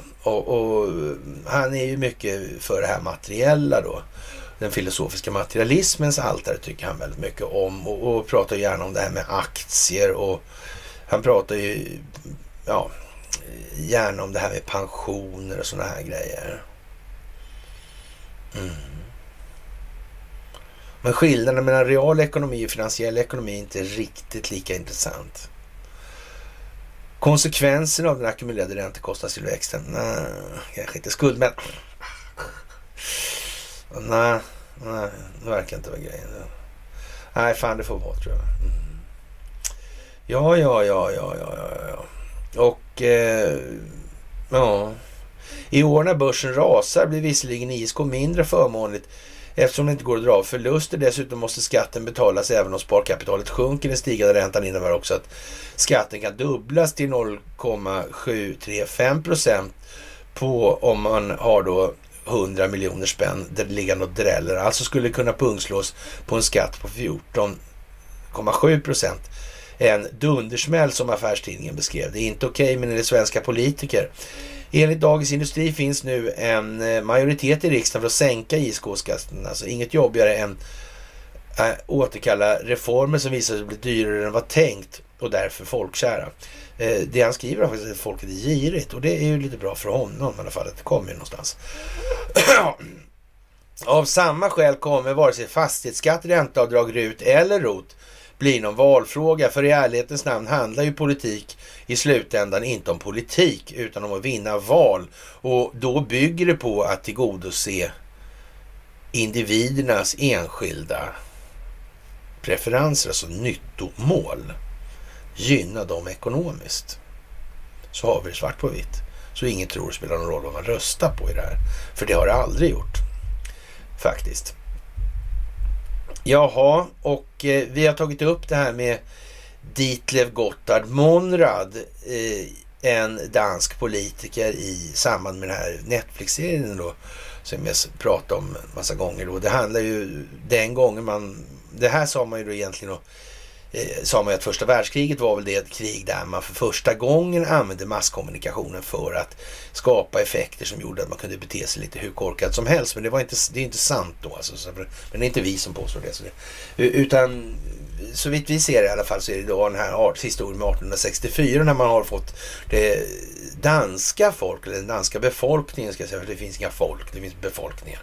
Och den danska befolkningen eh, har man fått i uppfattningen i då att eh, de eh, kan helt enkelt ställas till krig då med Schleswig, alltså Schleswig-Holstein där alltså. Och, och det här Schleswigska kriget, det går ju sådär alltså. Och artilleriet är ju inte lika, eh, så att säga, eh, ja, det, det, inte, ryms inte lika mycket skitsnack i det helt enkelt. Det, när artilleri talar så talar artilleriet alltså. Så annat därtill att sig rätta. Och, och ja, det går ju sådär för danskarna i det här. Men man försöker den här Ditlev Gotthard Monrad, eller Monrad som han kallas då. Han är väl en rätt så speciell typ måste man säga i det här. Och, och lite grann är det väl som vi läste här senast med, som Conny läste, det här med Hitler. Och eftermälet här och man måste skapa den här Hitlerlegenden och den här masskommunikationen. Styrandet av det här. Styrandet av signalvärdet, värdeladdningen. Den opinionsbildande effekten som eftersöks. Och eh, då kommer vi in på det här. Självcensur i stövelns skugga minsann av en herr Kurt Lindahl. Och, och, och, som sagt, det spelar egentligen inte så stor roll vilket uppsåt. För det, I och med att informationen redan har börjat röra sig på horisontalplanet så mycket, eller i horisontalplanet, så innebär det att nu skär det sönder de skott som har funnits. Och radion spelade under krigsåren en betydligt större roll i svenska folkets vardag än vad den gör idag. Den var ensam i etern och hade bara konkurrens från utländska radiostationer. Men hur spelade den sin roll då? Och vilken hållning antog den under de år då Europas hörde ett järngrepp av en hänsynslös härskare? Radion ställde lojalt upp på den offentliga svenska linjen men det uppstod solidaritetskonflikter. Här granskas hur programledningen gav uttryck för det som inte fick sägas i klartext och hur man förhöll sig till tyska inviter och påtryckningar. Eh, dramatiken kunde inte bli stor, men man, här kan man ju säga också, man kan ju ta upp då att själva bakomliggande historien med IG Farben och hur det här egentligen såg ut i grund och botten med den djupa staten. Det hade man alltså ingen koll på, förmodligen inte när man skrev de här böckerna alls alltså heller. Så. Ja, och eh, dramatiken kunde dock bli stor till exempel när den norske stortingspresidenten Hambro, och det här är ju alltså Hambro-familjen det här handlar om. Ja, och det är den här Charles Hambro, det är det här med Maxwell, det är det här med Epstein. Och den familjen finns i Norge också. Man måste liksom förstå att det är inte oändligt många människor. Det är därför man måste så att säga hålla koll på hur de här strukturella flödena fungerar och interaktionen mellan individer också. Det är viktigt alltså. Och det är därför Eleanor Roosevelt säger att då, då korkade människor pratar bara om eh, ja, personer och, och, lite mer intelligenta människor pratar också om då förlopp och, och ännu mer intelligenta personer pratar om idéer. Men, men nu är det ju så här att om du inte har eh, någon förmåga att, att, sätta in saker i kontext, alltså inte har någonting att relatera till. Det vill säga, för att prata om de här förloppen så finns det ju en klar fördel om du kan se personerna som ingår i förloppen. För då kan du ganska lätt sluta sig till vad, vad är egentligen det syftet bakom det här beteendet och, och så vidare. och så vidare. Det, det, det underliggande får liksom inte saknas, om man säger som så. Det, det är lite det där va. Och, och, naturligtvis var det nog inte Eleanor Roosevelt som kom på det där då. Ja, han ville i alla fall tala då 9 april 1940 i svensk radio sina landsting. Och boken lyfter också fram de nya uppgifter som radion tog på sig under krigsåren, till exempel insatserna för att stärka folkets försvarsvilja, bygga upp en svensk nationalkänsla. Ja, i dagens läge sett till historien vad vi kan eh, ja, notera har förevarit så, så blir det här lite dumt alltså. Eller det blir helt åt helvete rent ut sagt. Men lik förbannat viktigt och ta tag i sakligt sett alltså. Ur arkivens gömme framträdde radiocheferna Dymling och Hugo, Finlandsvännen, Jär, Finlandsvännen Järring, programchefen och beredskapsdiktaturen Diktaren, Gull, Hjalmar Gullberg kanske, Gullberg. Eh, dagens diktredaktör Tören Boman och andra stora personligheter såsom eftergiftspolitikens klarsynte kritiker Vilhelm Moberg och den bitske Karl Gerhard som alla under krigsåren tillä tilläts gissla den tidens ledargestalter och det är ju lite sådär, äh, ja, det lämnar lite fadd smak i munnen skulle jag kunna säga i den meningen. Det väcker rätt många frågetecken helt enkelt och jag är inte sådär, uh, äh, ja, allt igenom förtjust i den delen. Faktiskt. Ja, vi kan väl, uh, ja, säga att det här är någonting som sitter kopplat till Sverige. Det har vi sagt så många gånger så vi kan väl egentligen bara varva ner den delen. Vi får väl anledning att återkomma så att säga. Ja, Sverige, det fria och demokratiska landet där befolkningen får rösta om viktiga saker. Det är inte så viktigt kanske, nej. Och som sagt, eh, Jeffrey Epstein, Ghislaine Maxwell och eh, The Blackmail Business Episod 12 var det mycket riktigt, ja. När det gäller det här Free People's Movement på Youtube. Viktigt nu, alltså. Och ja, jag vet inte. Det här med Wallenbergs delägarskap i IG-Farmen, affärerna med Nazityskland. Det här finns i statsoffentliga utredningar 1999 20 sidan 194 till 197 och eh, så vidare.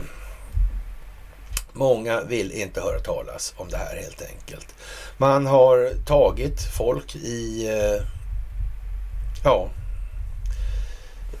de här tre, trevliga Mauripol-omgivningarna här och de har ju hållit på med biolab och det är så att säga en överstelöjtnant och ja, NATO-officerare överlag. Vad beror det på? Hur kan det komma sig? Varför blandar de sig med den här typen av icke-reguljära förband? Hur kommer det sig? Det måste vara allvarligt det där de håller på med. Det verkar som det i alla fall. Ja, eh, ja, Aeroflot köper in flygbolagen, de här som är leasade som ingen kan ha användning för, för att flygas. Och eh, Lita Litauen, ja, ka, ja, kategoriserar Ryssland officiellt som en, ett terroristland alltså. Mm. Ja, det blir säkert bra. Det blir säkert jättebra alltså. Ja, och eh, som sagt när man går bakåt i det här så konstaterar vi att vi har ju gått framåt tidigare. Och när Carl Bildt börjar prata om lägga upp bilder då på Karl XIV Johan då från 1812 så eh, kan vi ju konstatera då, och så kan vi inte komma dragande med den jävla frimickleriskiten för det är klart han hade det liksom. Det är helt givet liksom. Ska man gömma sig bakom kulissen måste man ha en kuliss, så enkelt är det bara. Och ja, som sagt, det var ju tur det här då. Till skillnad från våra grannar så blev vi ju inte indragna i varken första världskriget eller andra världskriget, skriver då Carl Bildt. Och man vet ju inte riktigt, riktigt hur... Ja, det, så kan man ju säga. Så kan man ju säga sådär. Och ja, det är en trist historia helt enkelt. Och eh, ja, han har ju fått en NATO-award där av Bildt och har gjort sig lite rustig. Men det som är mest lustigt är att det står general Jens Stoltenberg och det var väl kanske lite överdrivet. Han kanske är generell men någon general tror jag inte han är. Det, det, det är liksom så bara. Jaha, och i Expressen, Vladimir Putin är allvarligt sjuk säger den brittiska underrättelsetjänsten MI6 tidigare Rysslandschef Kristoffer Steele. Det är han som är i stildossiern. Så det får man ju ta för vad det är då. Det borde de flesta kunna upptäcka att det är samma person. Men det är inte att ge sig fan på. Och eh, ja, vad ska vi säga? Somalia väljer president efter förseningar. Och eh, ja, det är väl bara att de får ordning på Dominion-maskinerna som är valfusket på Mello ungefär då. då.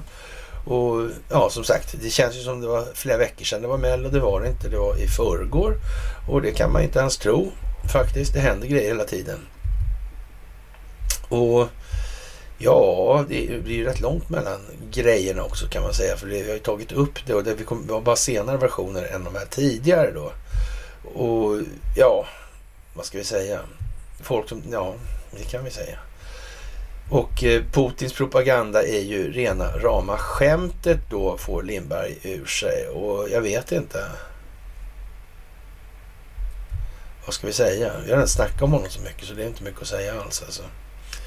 Och den här veckan börjar alltså Michael Sassman rättegången och nu kommer det dra på alltså. Och att det här sker då samtidigt som att Michael Flynn går ut i det här för att inte störa det här.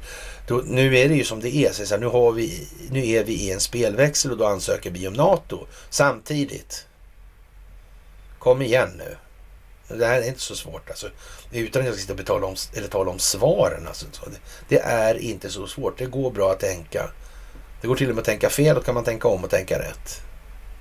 Så att man åtminstone hamnar någonstans i närheten, eller närmare verkligheten. Hela verkligheten kommer man aldrig kunna beskriva, men man har lika förbannat en skyldighet att försöka. Och som sagt, det är lite set rich och det är lite allt möjligt som kommer längs den vägen nu. Julian Assange också. Ja, hur var det med den här koranbrännanden liran då? Ja. Är det bra det där? Det vart ingenting någonting. Mm. Jag vet inte. Vad är viktigt egentligen? För att lura någon, så här säger MSB, för att lura någon måste man ta i ganska hårt. Ett sätt att lyckas är att gå på känslor. Vi vill därför varna människor för om man ser något som gör att man blir riktigt arg eller upprörd. Ja. Ja, ja. Alltså, det är det där med känslogrundande värderingar igen alltså. Mm. Och, och, så kan man implementera då känslogrundade värderingar i människor som gör att utvecklingen inte leder till det som de som utsätts för det här kan räkna ut. Alltså man kan lura dem helt enkelt. Oj, det kom som en överraskning. Otur är när... Ja, tur är när omständigheter kommer till förberedelser. Och, och då blir det någon annan som har otur då för det ska bli noll på slutet. Ska väga upp varandra. Mm. Kan det vara så de har tänkt? Jag vet inte faktiskt. Jag vet inte alls. Ja, med det kära vänner så tror jag att vi nöjer oss med det helt enkelt idag. Det finns ju hela tiden så mycket så här så att det, ja, det tenderar att bli en lite högre frekvens nu i alla fall på mysandet. Och vi får väl se hur länge vi klarar oss. Eh, än så länge tycker jag, men det här vart ju naturligtvis väldigt långt, det är jag medveten om. Men hur som helst så får jag önska er en trevlig måndagkväll och tack för allt ni gör så återkommer vi senast onsdag. Trevlig kväll!